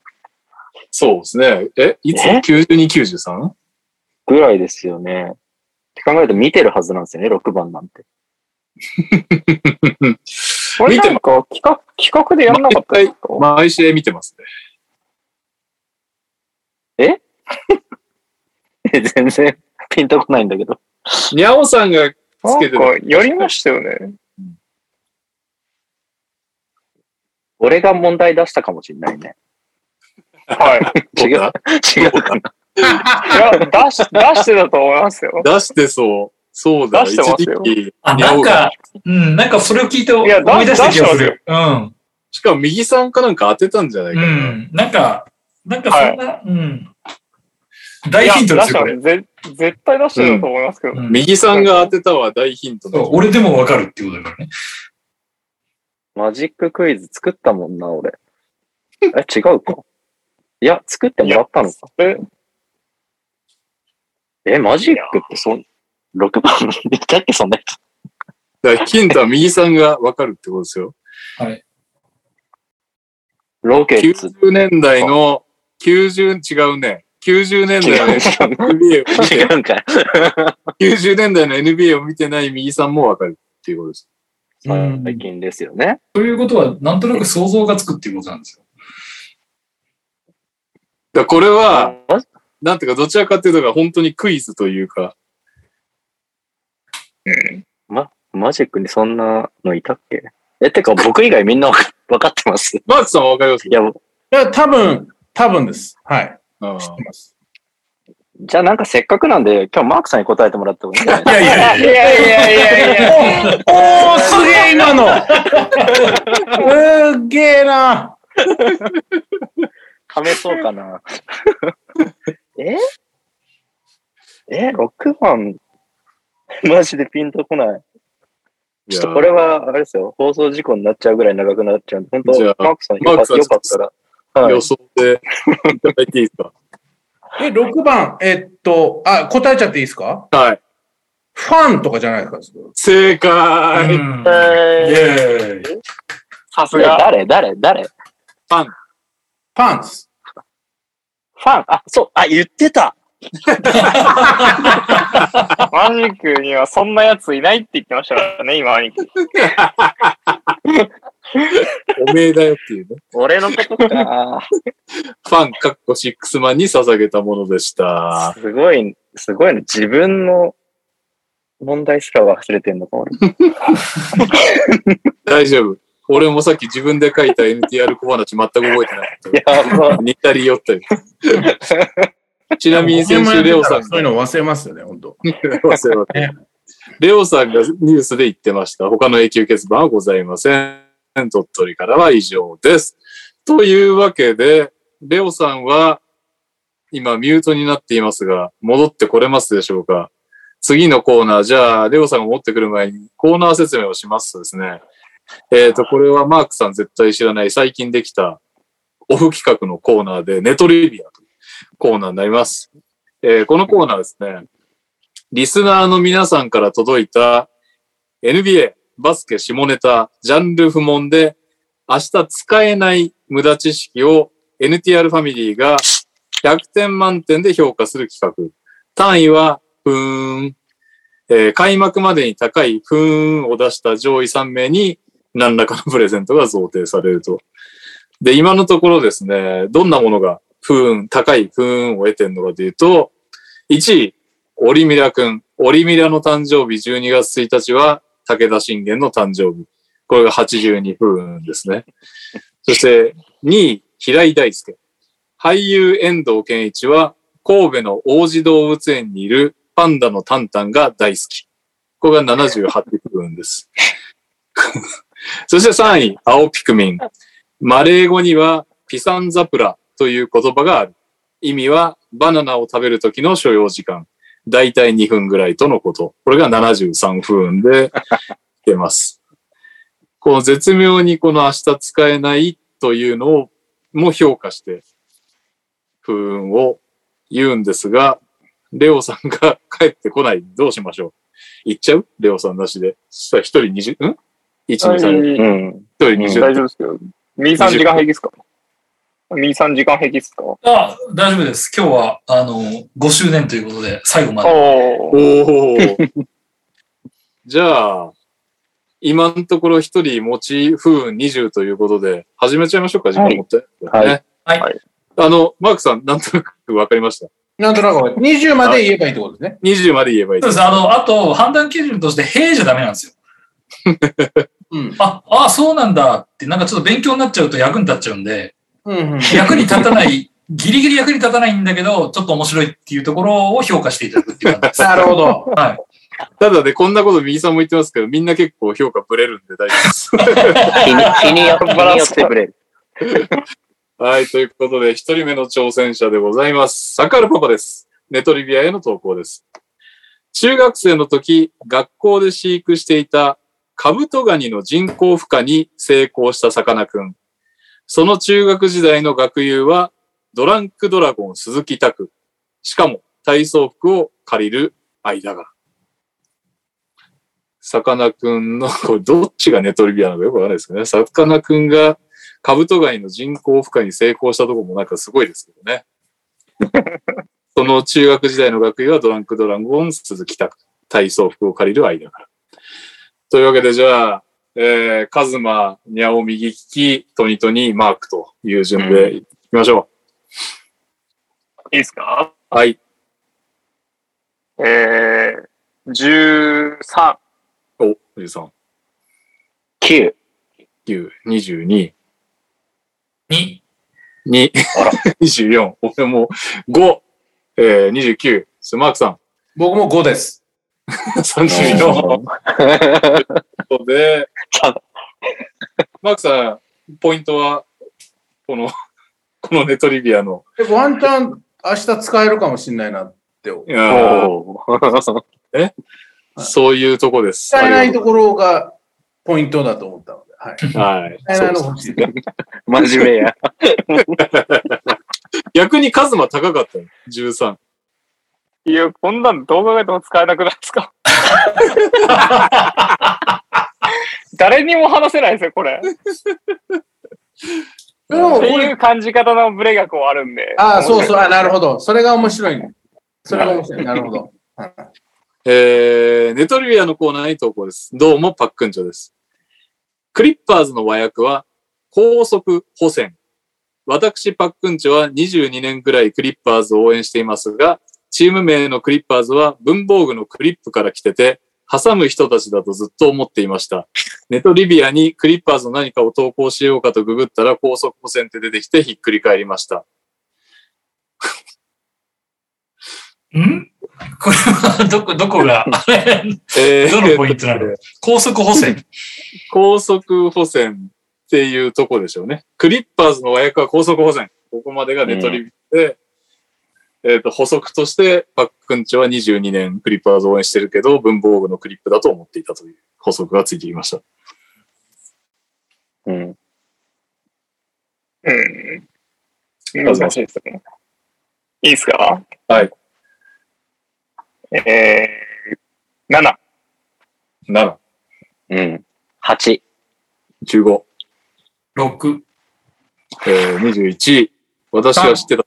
ゼロですね。はい。え、マックさんが三 ?3、24点。24分。うんこれね、お俺知ってたんですよね。 だから知ってた場合はしょうがない、ね。はい。ゼロということで、まあ、パックンチョのシャツね、ゲットしてるんで、 許してください。 えー、そして来ました。NTR ファミリーの皆さん、おはこんばんちは、アトムの子供です。未だに短時間のフィールドでは10点以上のスタッツが残せず、ある程度まとまった時間で活躍できる代表戦でもう一暴れして、NBA 開幕に向けてインパクトを残したい馬場ちゃんと同じような心境のアトムの子供です。 よくわかんないね、名前振りが。えー、さて、私のハンドルネーム、アトムの子供には深い意味はないのですが、経緯を言いますと、ツイッターで、あで始まる適当なアカウントを作ろうと、アトムを入れたらそれが使えず、ならばとその場で思い浮かんだ山下達郎さんの名曲っぽく、の子供を続けて入れてみたら、これでいいや、となり、それに決定したという経緯でできたものです。かっこ、それでもまだ被り、末尾に数字がついているのは触れないで。さて、ここでネトリビア。この、私のハンドルネームとも関わりのある、山下達郎作詞作曲のアトムの子は、サタスマや鈴木の自動車 CM などなどにタイアップされ、広い世代に知られているものと思うのですが、このタイトルの真意は、どんな人もみんな原子でできてる兄弟さかと思っていたのですが、そうではなく、1989年に亡くなった手塚治虫氏の代表作、鉄腕アトムにかけて山下達郎さんから手塚氏に向けたトリビュートソングだったそうです。えー鉄腕アトムアニメ防衛し、山下達郎さん9歳、まさにアニメに夢中になる年に鉄腕アトムがアニメ放送されていたのですね。山下さんの人格の大きな部分の形成に死したのでしょう。死したでいいのかな後付けですが私のハンドルネームに少し厚みがつきましたね。スタッツは残せなくてもネトリビアに向けてネタを探し、ググり、投稿をまとめること、それ自体が意外と楽しい今日この頃です。長文乱文失礼しましたということでね。長い。相変わらずの長いネトリビアなんですが、うん。えーっと、ハショルと、アトムの子は、えー、手塚治虫さんへのトリビュートソングだった。おお、レオが来てる。いつの間にか。ってことで、何分、何分になるの ?100 割る 6?10? 3? 16、切れ16、17、16、17。上げて16か17じゃないですか。 16か 17? 16.66ぐらいにならないですか。なるほど。誰かが17。え一人二人単 ?16。なんか、ファファミリー、ファミリー15とかにして残りマークさんとかにすればいいんじゃない確かに。だじと、ゃあ、マークさんが25点ってことそうですね。はいじゃあ、えー、カズマ、ニャオ、右利き、レオ、トイントに、マークという順番でいき、マークさんだけ25点満点、はい他は15点満点でいきます。うんえー、アトムの子供さんのネトリビア、山下達郎のアトムの子は、手塚治虫に向けたトリビュートソング。 1、ひどい。いや、熱意は素晴らしいと思います。2、 2、3、 10。お !13、1、14。あ、俺か。はい。うーんとね、き聞いてなかったから、ゼロ。ひどそしてマークさん、 10でおおー24分ということで、よく考えたらマークさん25分満点だから別に、おでもなんでもなかった、10分。 はい。というわけで、これはさ、想像つく、最初の間違いがすごくないアトムの子供さんはだって、アトムの子を聞いて、どんな人もみんな原子でできてる兄弟さっていうふうに思ったっていうところがまず逆にすごいよね。俺はそこに対しての10だって。なるほど。この人想像、力が山見た下い達郎のファンなんですかねわかんないですけど。いや、どうなんですかね。なんかちょっと聞きたいですね。なんかあの、っていうのは山下達郎が毎週日曜日にやってるあの、サンデーソングブックっていうラジオがあるんあですあ、ありますね。はいはい。ん。ここは、ちなみにあの、いまだにハガキでしかお便りを受け付けない。島 田の、島田のマイクと同じ。で、その、いや僕も結構聞いてる、聞いて、昔めちゃくちゃ聞いてたんですけど、はいこれ、そのお便りっぽいんですよね。あ文章。そうなんうだんで、。もしそれがオマージュだったら、はい。25あげたいですけど、ちょっとわかんないんで。なるほどね。そこで磨いたスタイルなのね。すいまん。せん、ちょっとな言い方悪いですね。長ったらしさが。ちょっとすごいい。や、も昔のラジオのお便りっぽかったんで。はい。なるほどね。はい。はい。というわけで、これすごいです。みつるさん、いつも楽しく拝聴しております。ネトリビアへの投稿です。訓読みの訓は音読み。う、もうん。うん。うん。う、なるほど。ああ、えーダメだ。ちょっと待ってね。ダメだ。 抜けます。これ点数がいちいち変わるの嫌だな。また20点。またありが20とうございます以上に戻るのね。はい。いいですかはい。 ?1、 何に感心してたんだよ、今、お前は。いやいや、これあの、いい意味の方の1っす。はい。はいはい。そうそうそうそまあまあ3ですかね。 3、はい。4。 12。お、12、16、これ5、21、う。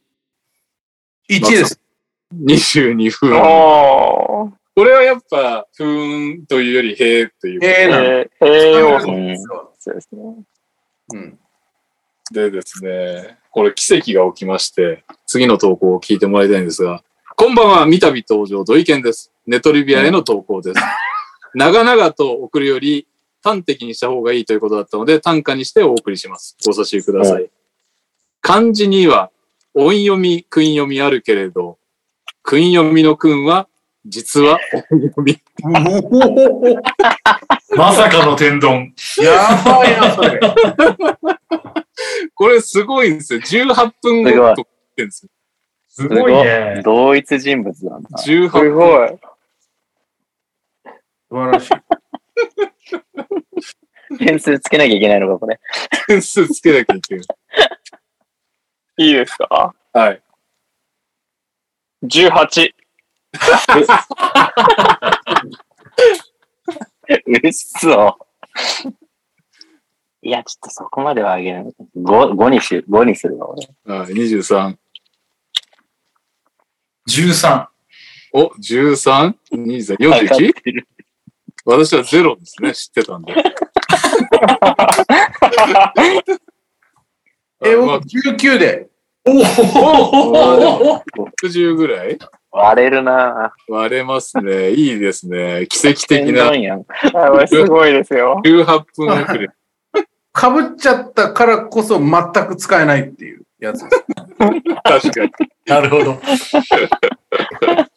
いやーいいですね。土井健さん、ナイスタイミングでしたね。まだえーそして、 みつるさん、ネトリビア2個目の投稿です。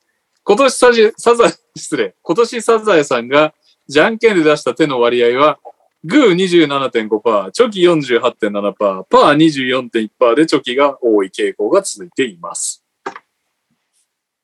えーもう、ええっつっちゃってんじいいですかはい。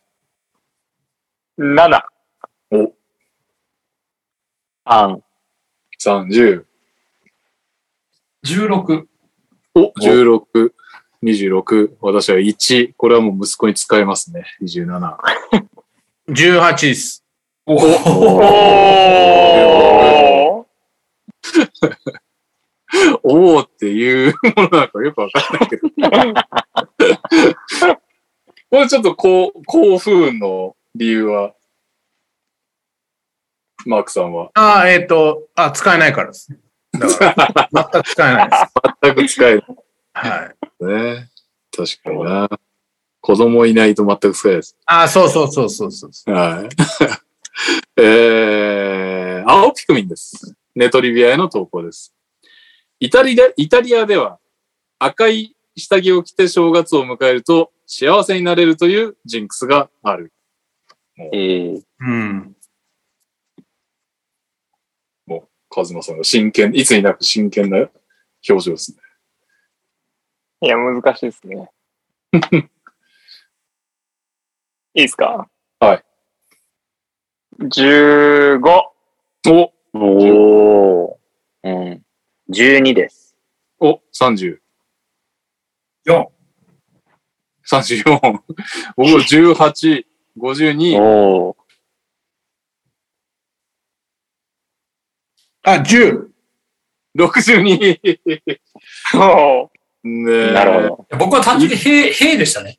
ああ、へい俺は結構不運ってなったな。難しいっすね。今んとこ、絶対天丼伸びない天丼が一番笑いを呼んでるという。ところですが、あと、まだお二方います。うん。えーえー皆さんこんばん、ミッチェル、すそです。NTR5 周年おめでとうございます。本日のネトリビアは、すその現今彼、現在彼氏は、NTR リスナーのバードマンです。 みんなついてきてますか 裾の今彼は NTR リスナーのバードマンです。5年もやられているといろんなことがありますね。番組初のマッチング成立じゃないでしょうか。バード曰く NTR が生んだ下品カップルだそうです。マッチングアプリ、マイバスに続く第3の出会いの場として、NTR6 年目も応援してます。え、これ、ネタじゃなくて本当に言ってんのこれは本気ですね。そうなんだ。はい。へえ。なんなのなんなの本当。なんなのっていう反応正しいわ、それ。なん なのふーんじゃなくてなんなの裾さんは、うんじゃなくて、なんななんなの新しいですね。これは二十何内容ぐらいありますね。それが不運に換算するとどうなるのかっていう。そうね。それちょっとレートがあるんだけどさ、なかなか。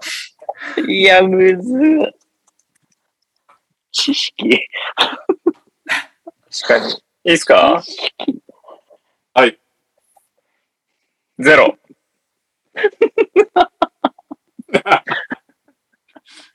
あのゼロです。いやー、ゼロで。これはもう俺もゼロなんだよ な。なんか画面越しに輪っかを。ゼロ。ついや初初ゴールゼロ。あの、マイナスはあったけど、ゼロはマイ初めナてスありだまよしたけいや、おめでとおめでとおめう。でとうございます。うんすごいすごい。マッチング、マッチング。すごいね。二十何なのは、イコいやール、ゼロ27分だってど。17なの、ゼロ。。何なのだったら100だよ。100。う。なんなのなんなのゼロ分入りました。おめでとうございます。おめでとうございまあの、バードマン何が良かったのって言ったら、 でも僕、だから、鈴さんとそもそも麻雀してる時に教えてもらったから、もうなんか驚きようもないんだけど、あの、バードマンの何が良かったのって言ったら、すごい褒めてくれて自己肯定感を上げてくれるんですよねって言ってました。す。なるほど。優しいバーいや嬉しいドマンだし、あのネット、ネット弁慶のバードマンね。はい、ということで、おめでとうございますあーすごい。えー第5ですね。マーク、マークトゥナイト NTR の皆様、そしてゲストの方、こんばんは、平井大輔です。今回は5周年を祝して1軍のネトリビアを投稿します。おうフィリピンのある地方に関するネトリビアです。フィリピンのいろいろ州、いろいろ市にはいろいろ空港がある。ポッドキャストを続けるにはいろいろ苦労があったと思いますが、5周年本当におめでとうございます。えーネトリビア部分はフィリピンのいろいろ州、いろいろ市にはいろいろ空港がある。うん。えー、あ、平地だった。うんいいっすかはい。 12。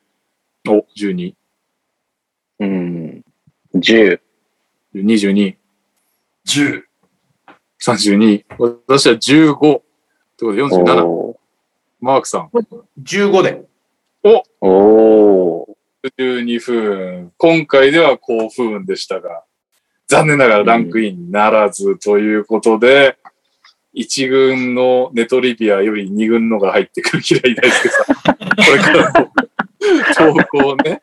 もうあった時にね、オリミラからあの企画オフシーズン中続く、投稿ネタ続くんですかねって心配されてますけど、ぜひぜひ皆さん、懲りずに送り続けてくれたらと思います。そしてですね、えっ、と、僕、ちょっと、遅れ気味、まあ、8時には間に合ってんで、ちょっとね、本当申し訳ないですけど、MTN モーメントの方に、すそさんが、7時38分に投稿をくれてたのが漏れてましたんで、ここで普通オタとして成仏させたいと思います。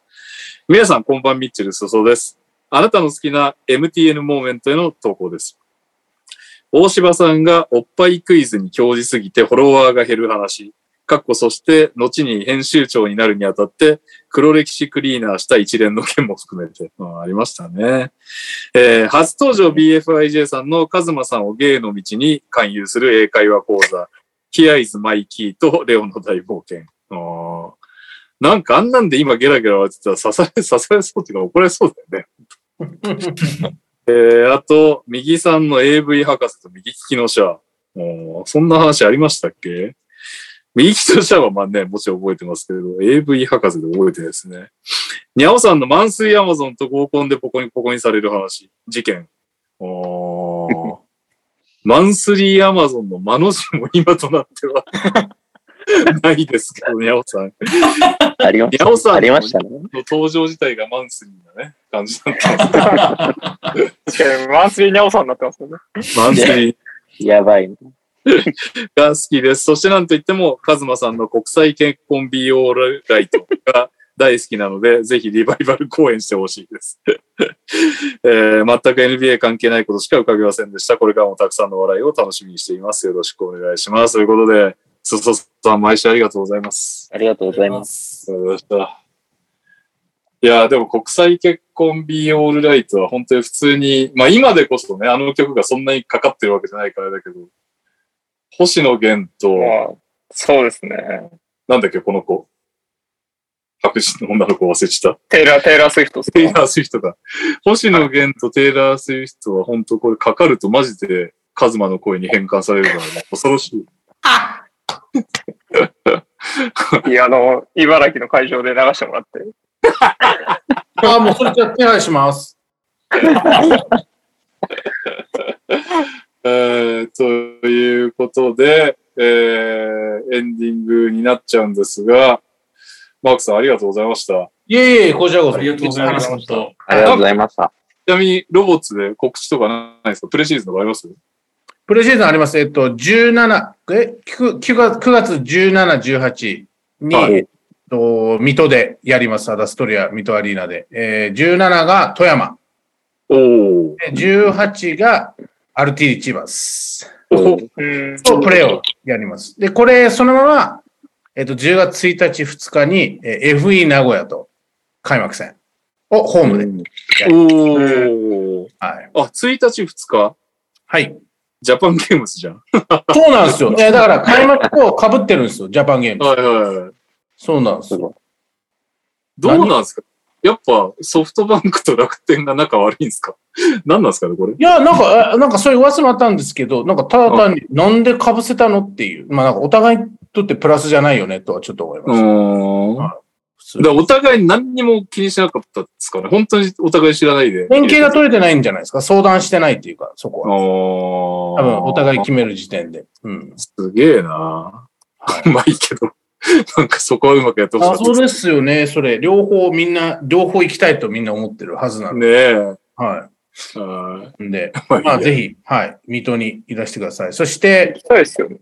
はい、うん行きたい。 NTR10 周年も呼んでもらっていいで すかね。 やった。ごめんね。あとどうなってるんですかね。もう、これはもう、どうな、まあ、カズ10マが、周年か。カズカマズのも結婚。結婚してるのか、あ僕結婚しますよ。はすいません、子供の子守でって言って登場、登場します。い。寝かしつ けで寝かあしつ寝けでかしすぎ、寝かしすぎ、すいません。 ぬ抜抜けるみたいな。そうそ うそう。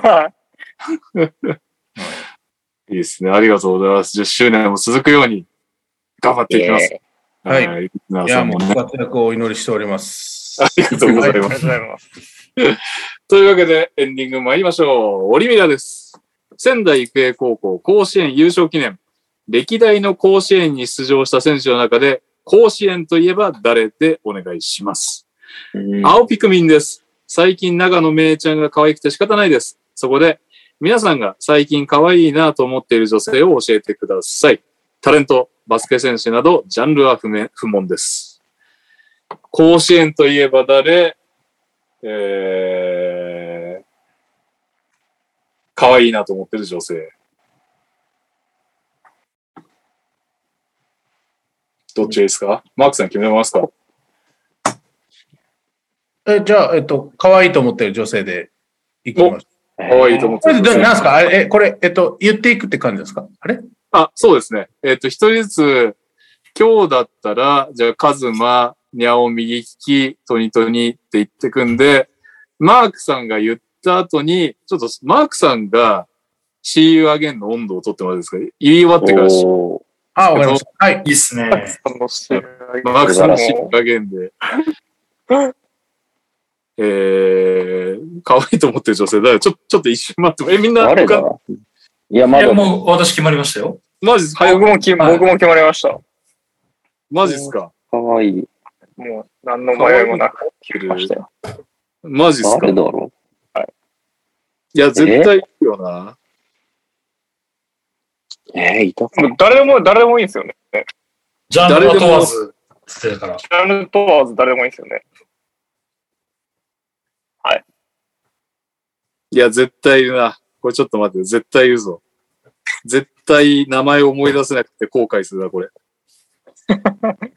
インスタ見たけど中崎エリナしか出てこないな、ここタイムライン。 誰だろう、絶対いる。絶対、女性芸能人名前調べていい名前知らねえ。でも別に芸能人じゃなくてもいいんじゃないですか。何でもいいんですよね。最近可愛いと思う女性。ああ。あれ、大島さん、これ、ぼ自分の番になったらもう普通に言って、もうそのまま閉めちゃって大丈大丈夫です。夫。OK です。決まりました。ちょっと待ってください。あ、決まりました。はい。じゃあ、カズマさんから行きましょうか。今週の、カズマから始まる今週のエンディング、最近、可愛いと思っている女性、3、2、1、0。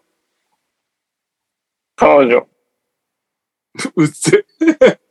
顔。顔が、言い方と顔。えー、娘です。ああ、確かに。すいません、かぶりました。娘です。イェーイ。イ れめェーイ。め っちゃ俺だけバカみたいだけど、チアジュ、チ、チアの、ジェッツのチアのみゆこちゃん。ガチ感あるな、ガチ感。 いや、ほ、あの、本当に、あの、じこれ、本当インチキで女性じゃないか、女性じゃないんですけど、えっと、うちの中村航平選手がめちゃめちゃ可愛いです。あのぜひ、ツイッターで見てください。彼の。僕はリツイートするんで、彼の映像、あの、特にウェイトしてる時の彼の顔がもう可愛くてしょうがないんで、燃えまくってます。マニアマニアックなはい。ちょっとリツイートししておくので、はい。お願いします。怪我からめっちゃ復帰して頑張ってる人ですよね、中村。そうそうそうそうそう。めちゃくちゃ可愛いんです、本当に。もう女の子と全然可愛いです。本当に。う。はい。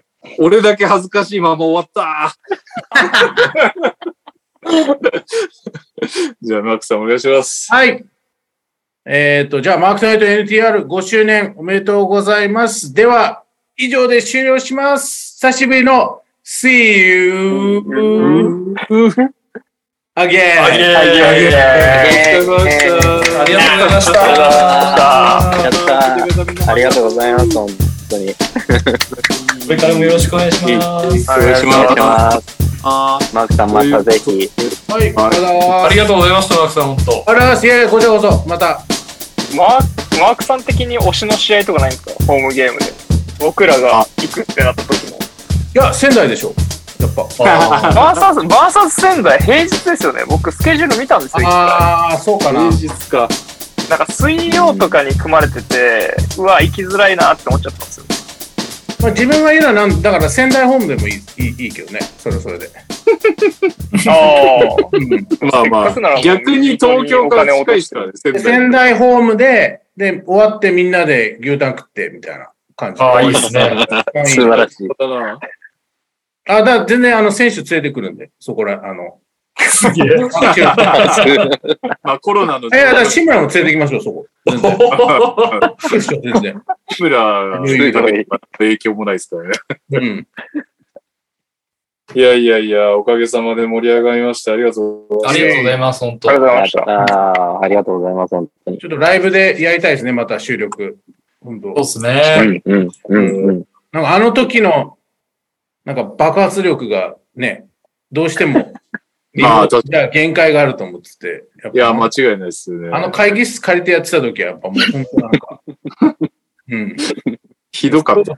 毎回。だってあれ、酔っ払ってから、一時、ゼロ次会みたいな感じで酔っ払ってから行って、さらに酒を掘って。あ、そうそうそそうそううですよねあ、そう。ゼロ時、で、しかも二次会がその後あるみたいな。はいこの後焼肉食いに行くんでしょそう双子いにや、そうですすよね。ごいね、そう考えるとこ。 れもう無理だよね。なんか、コロナが終わっても。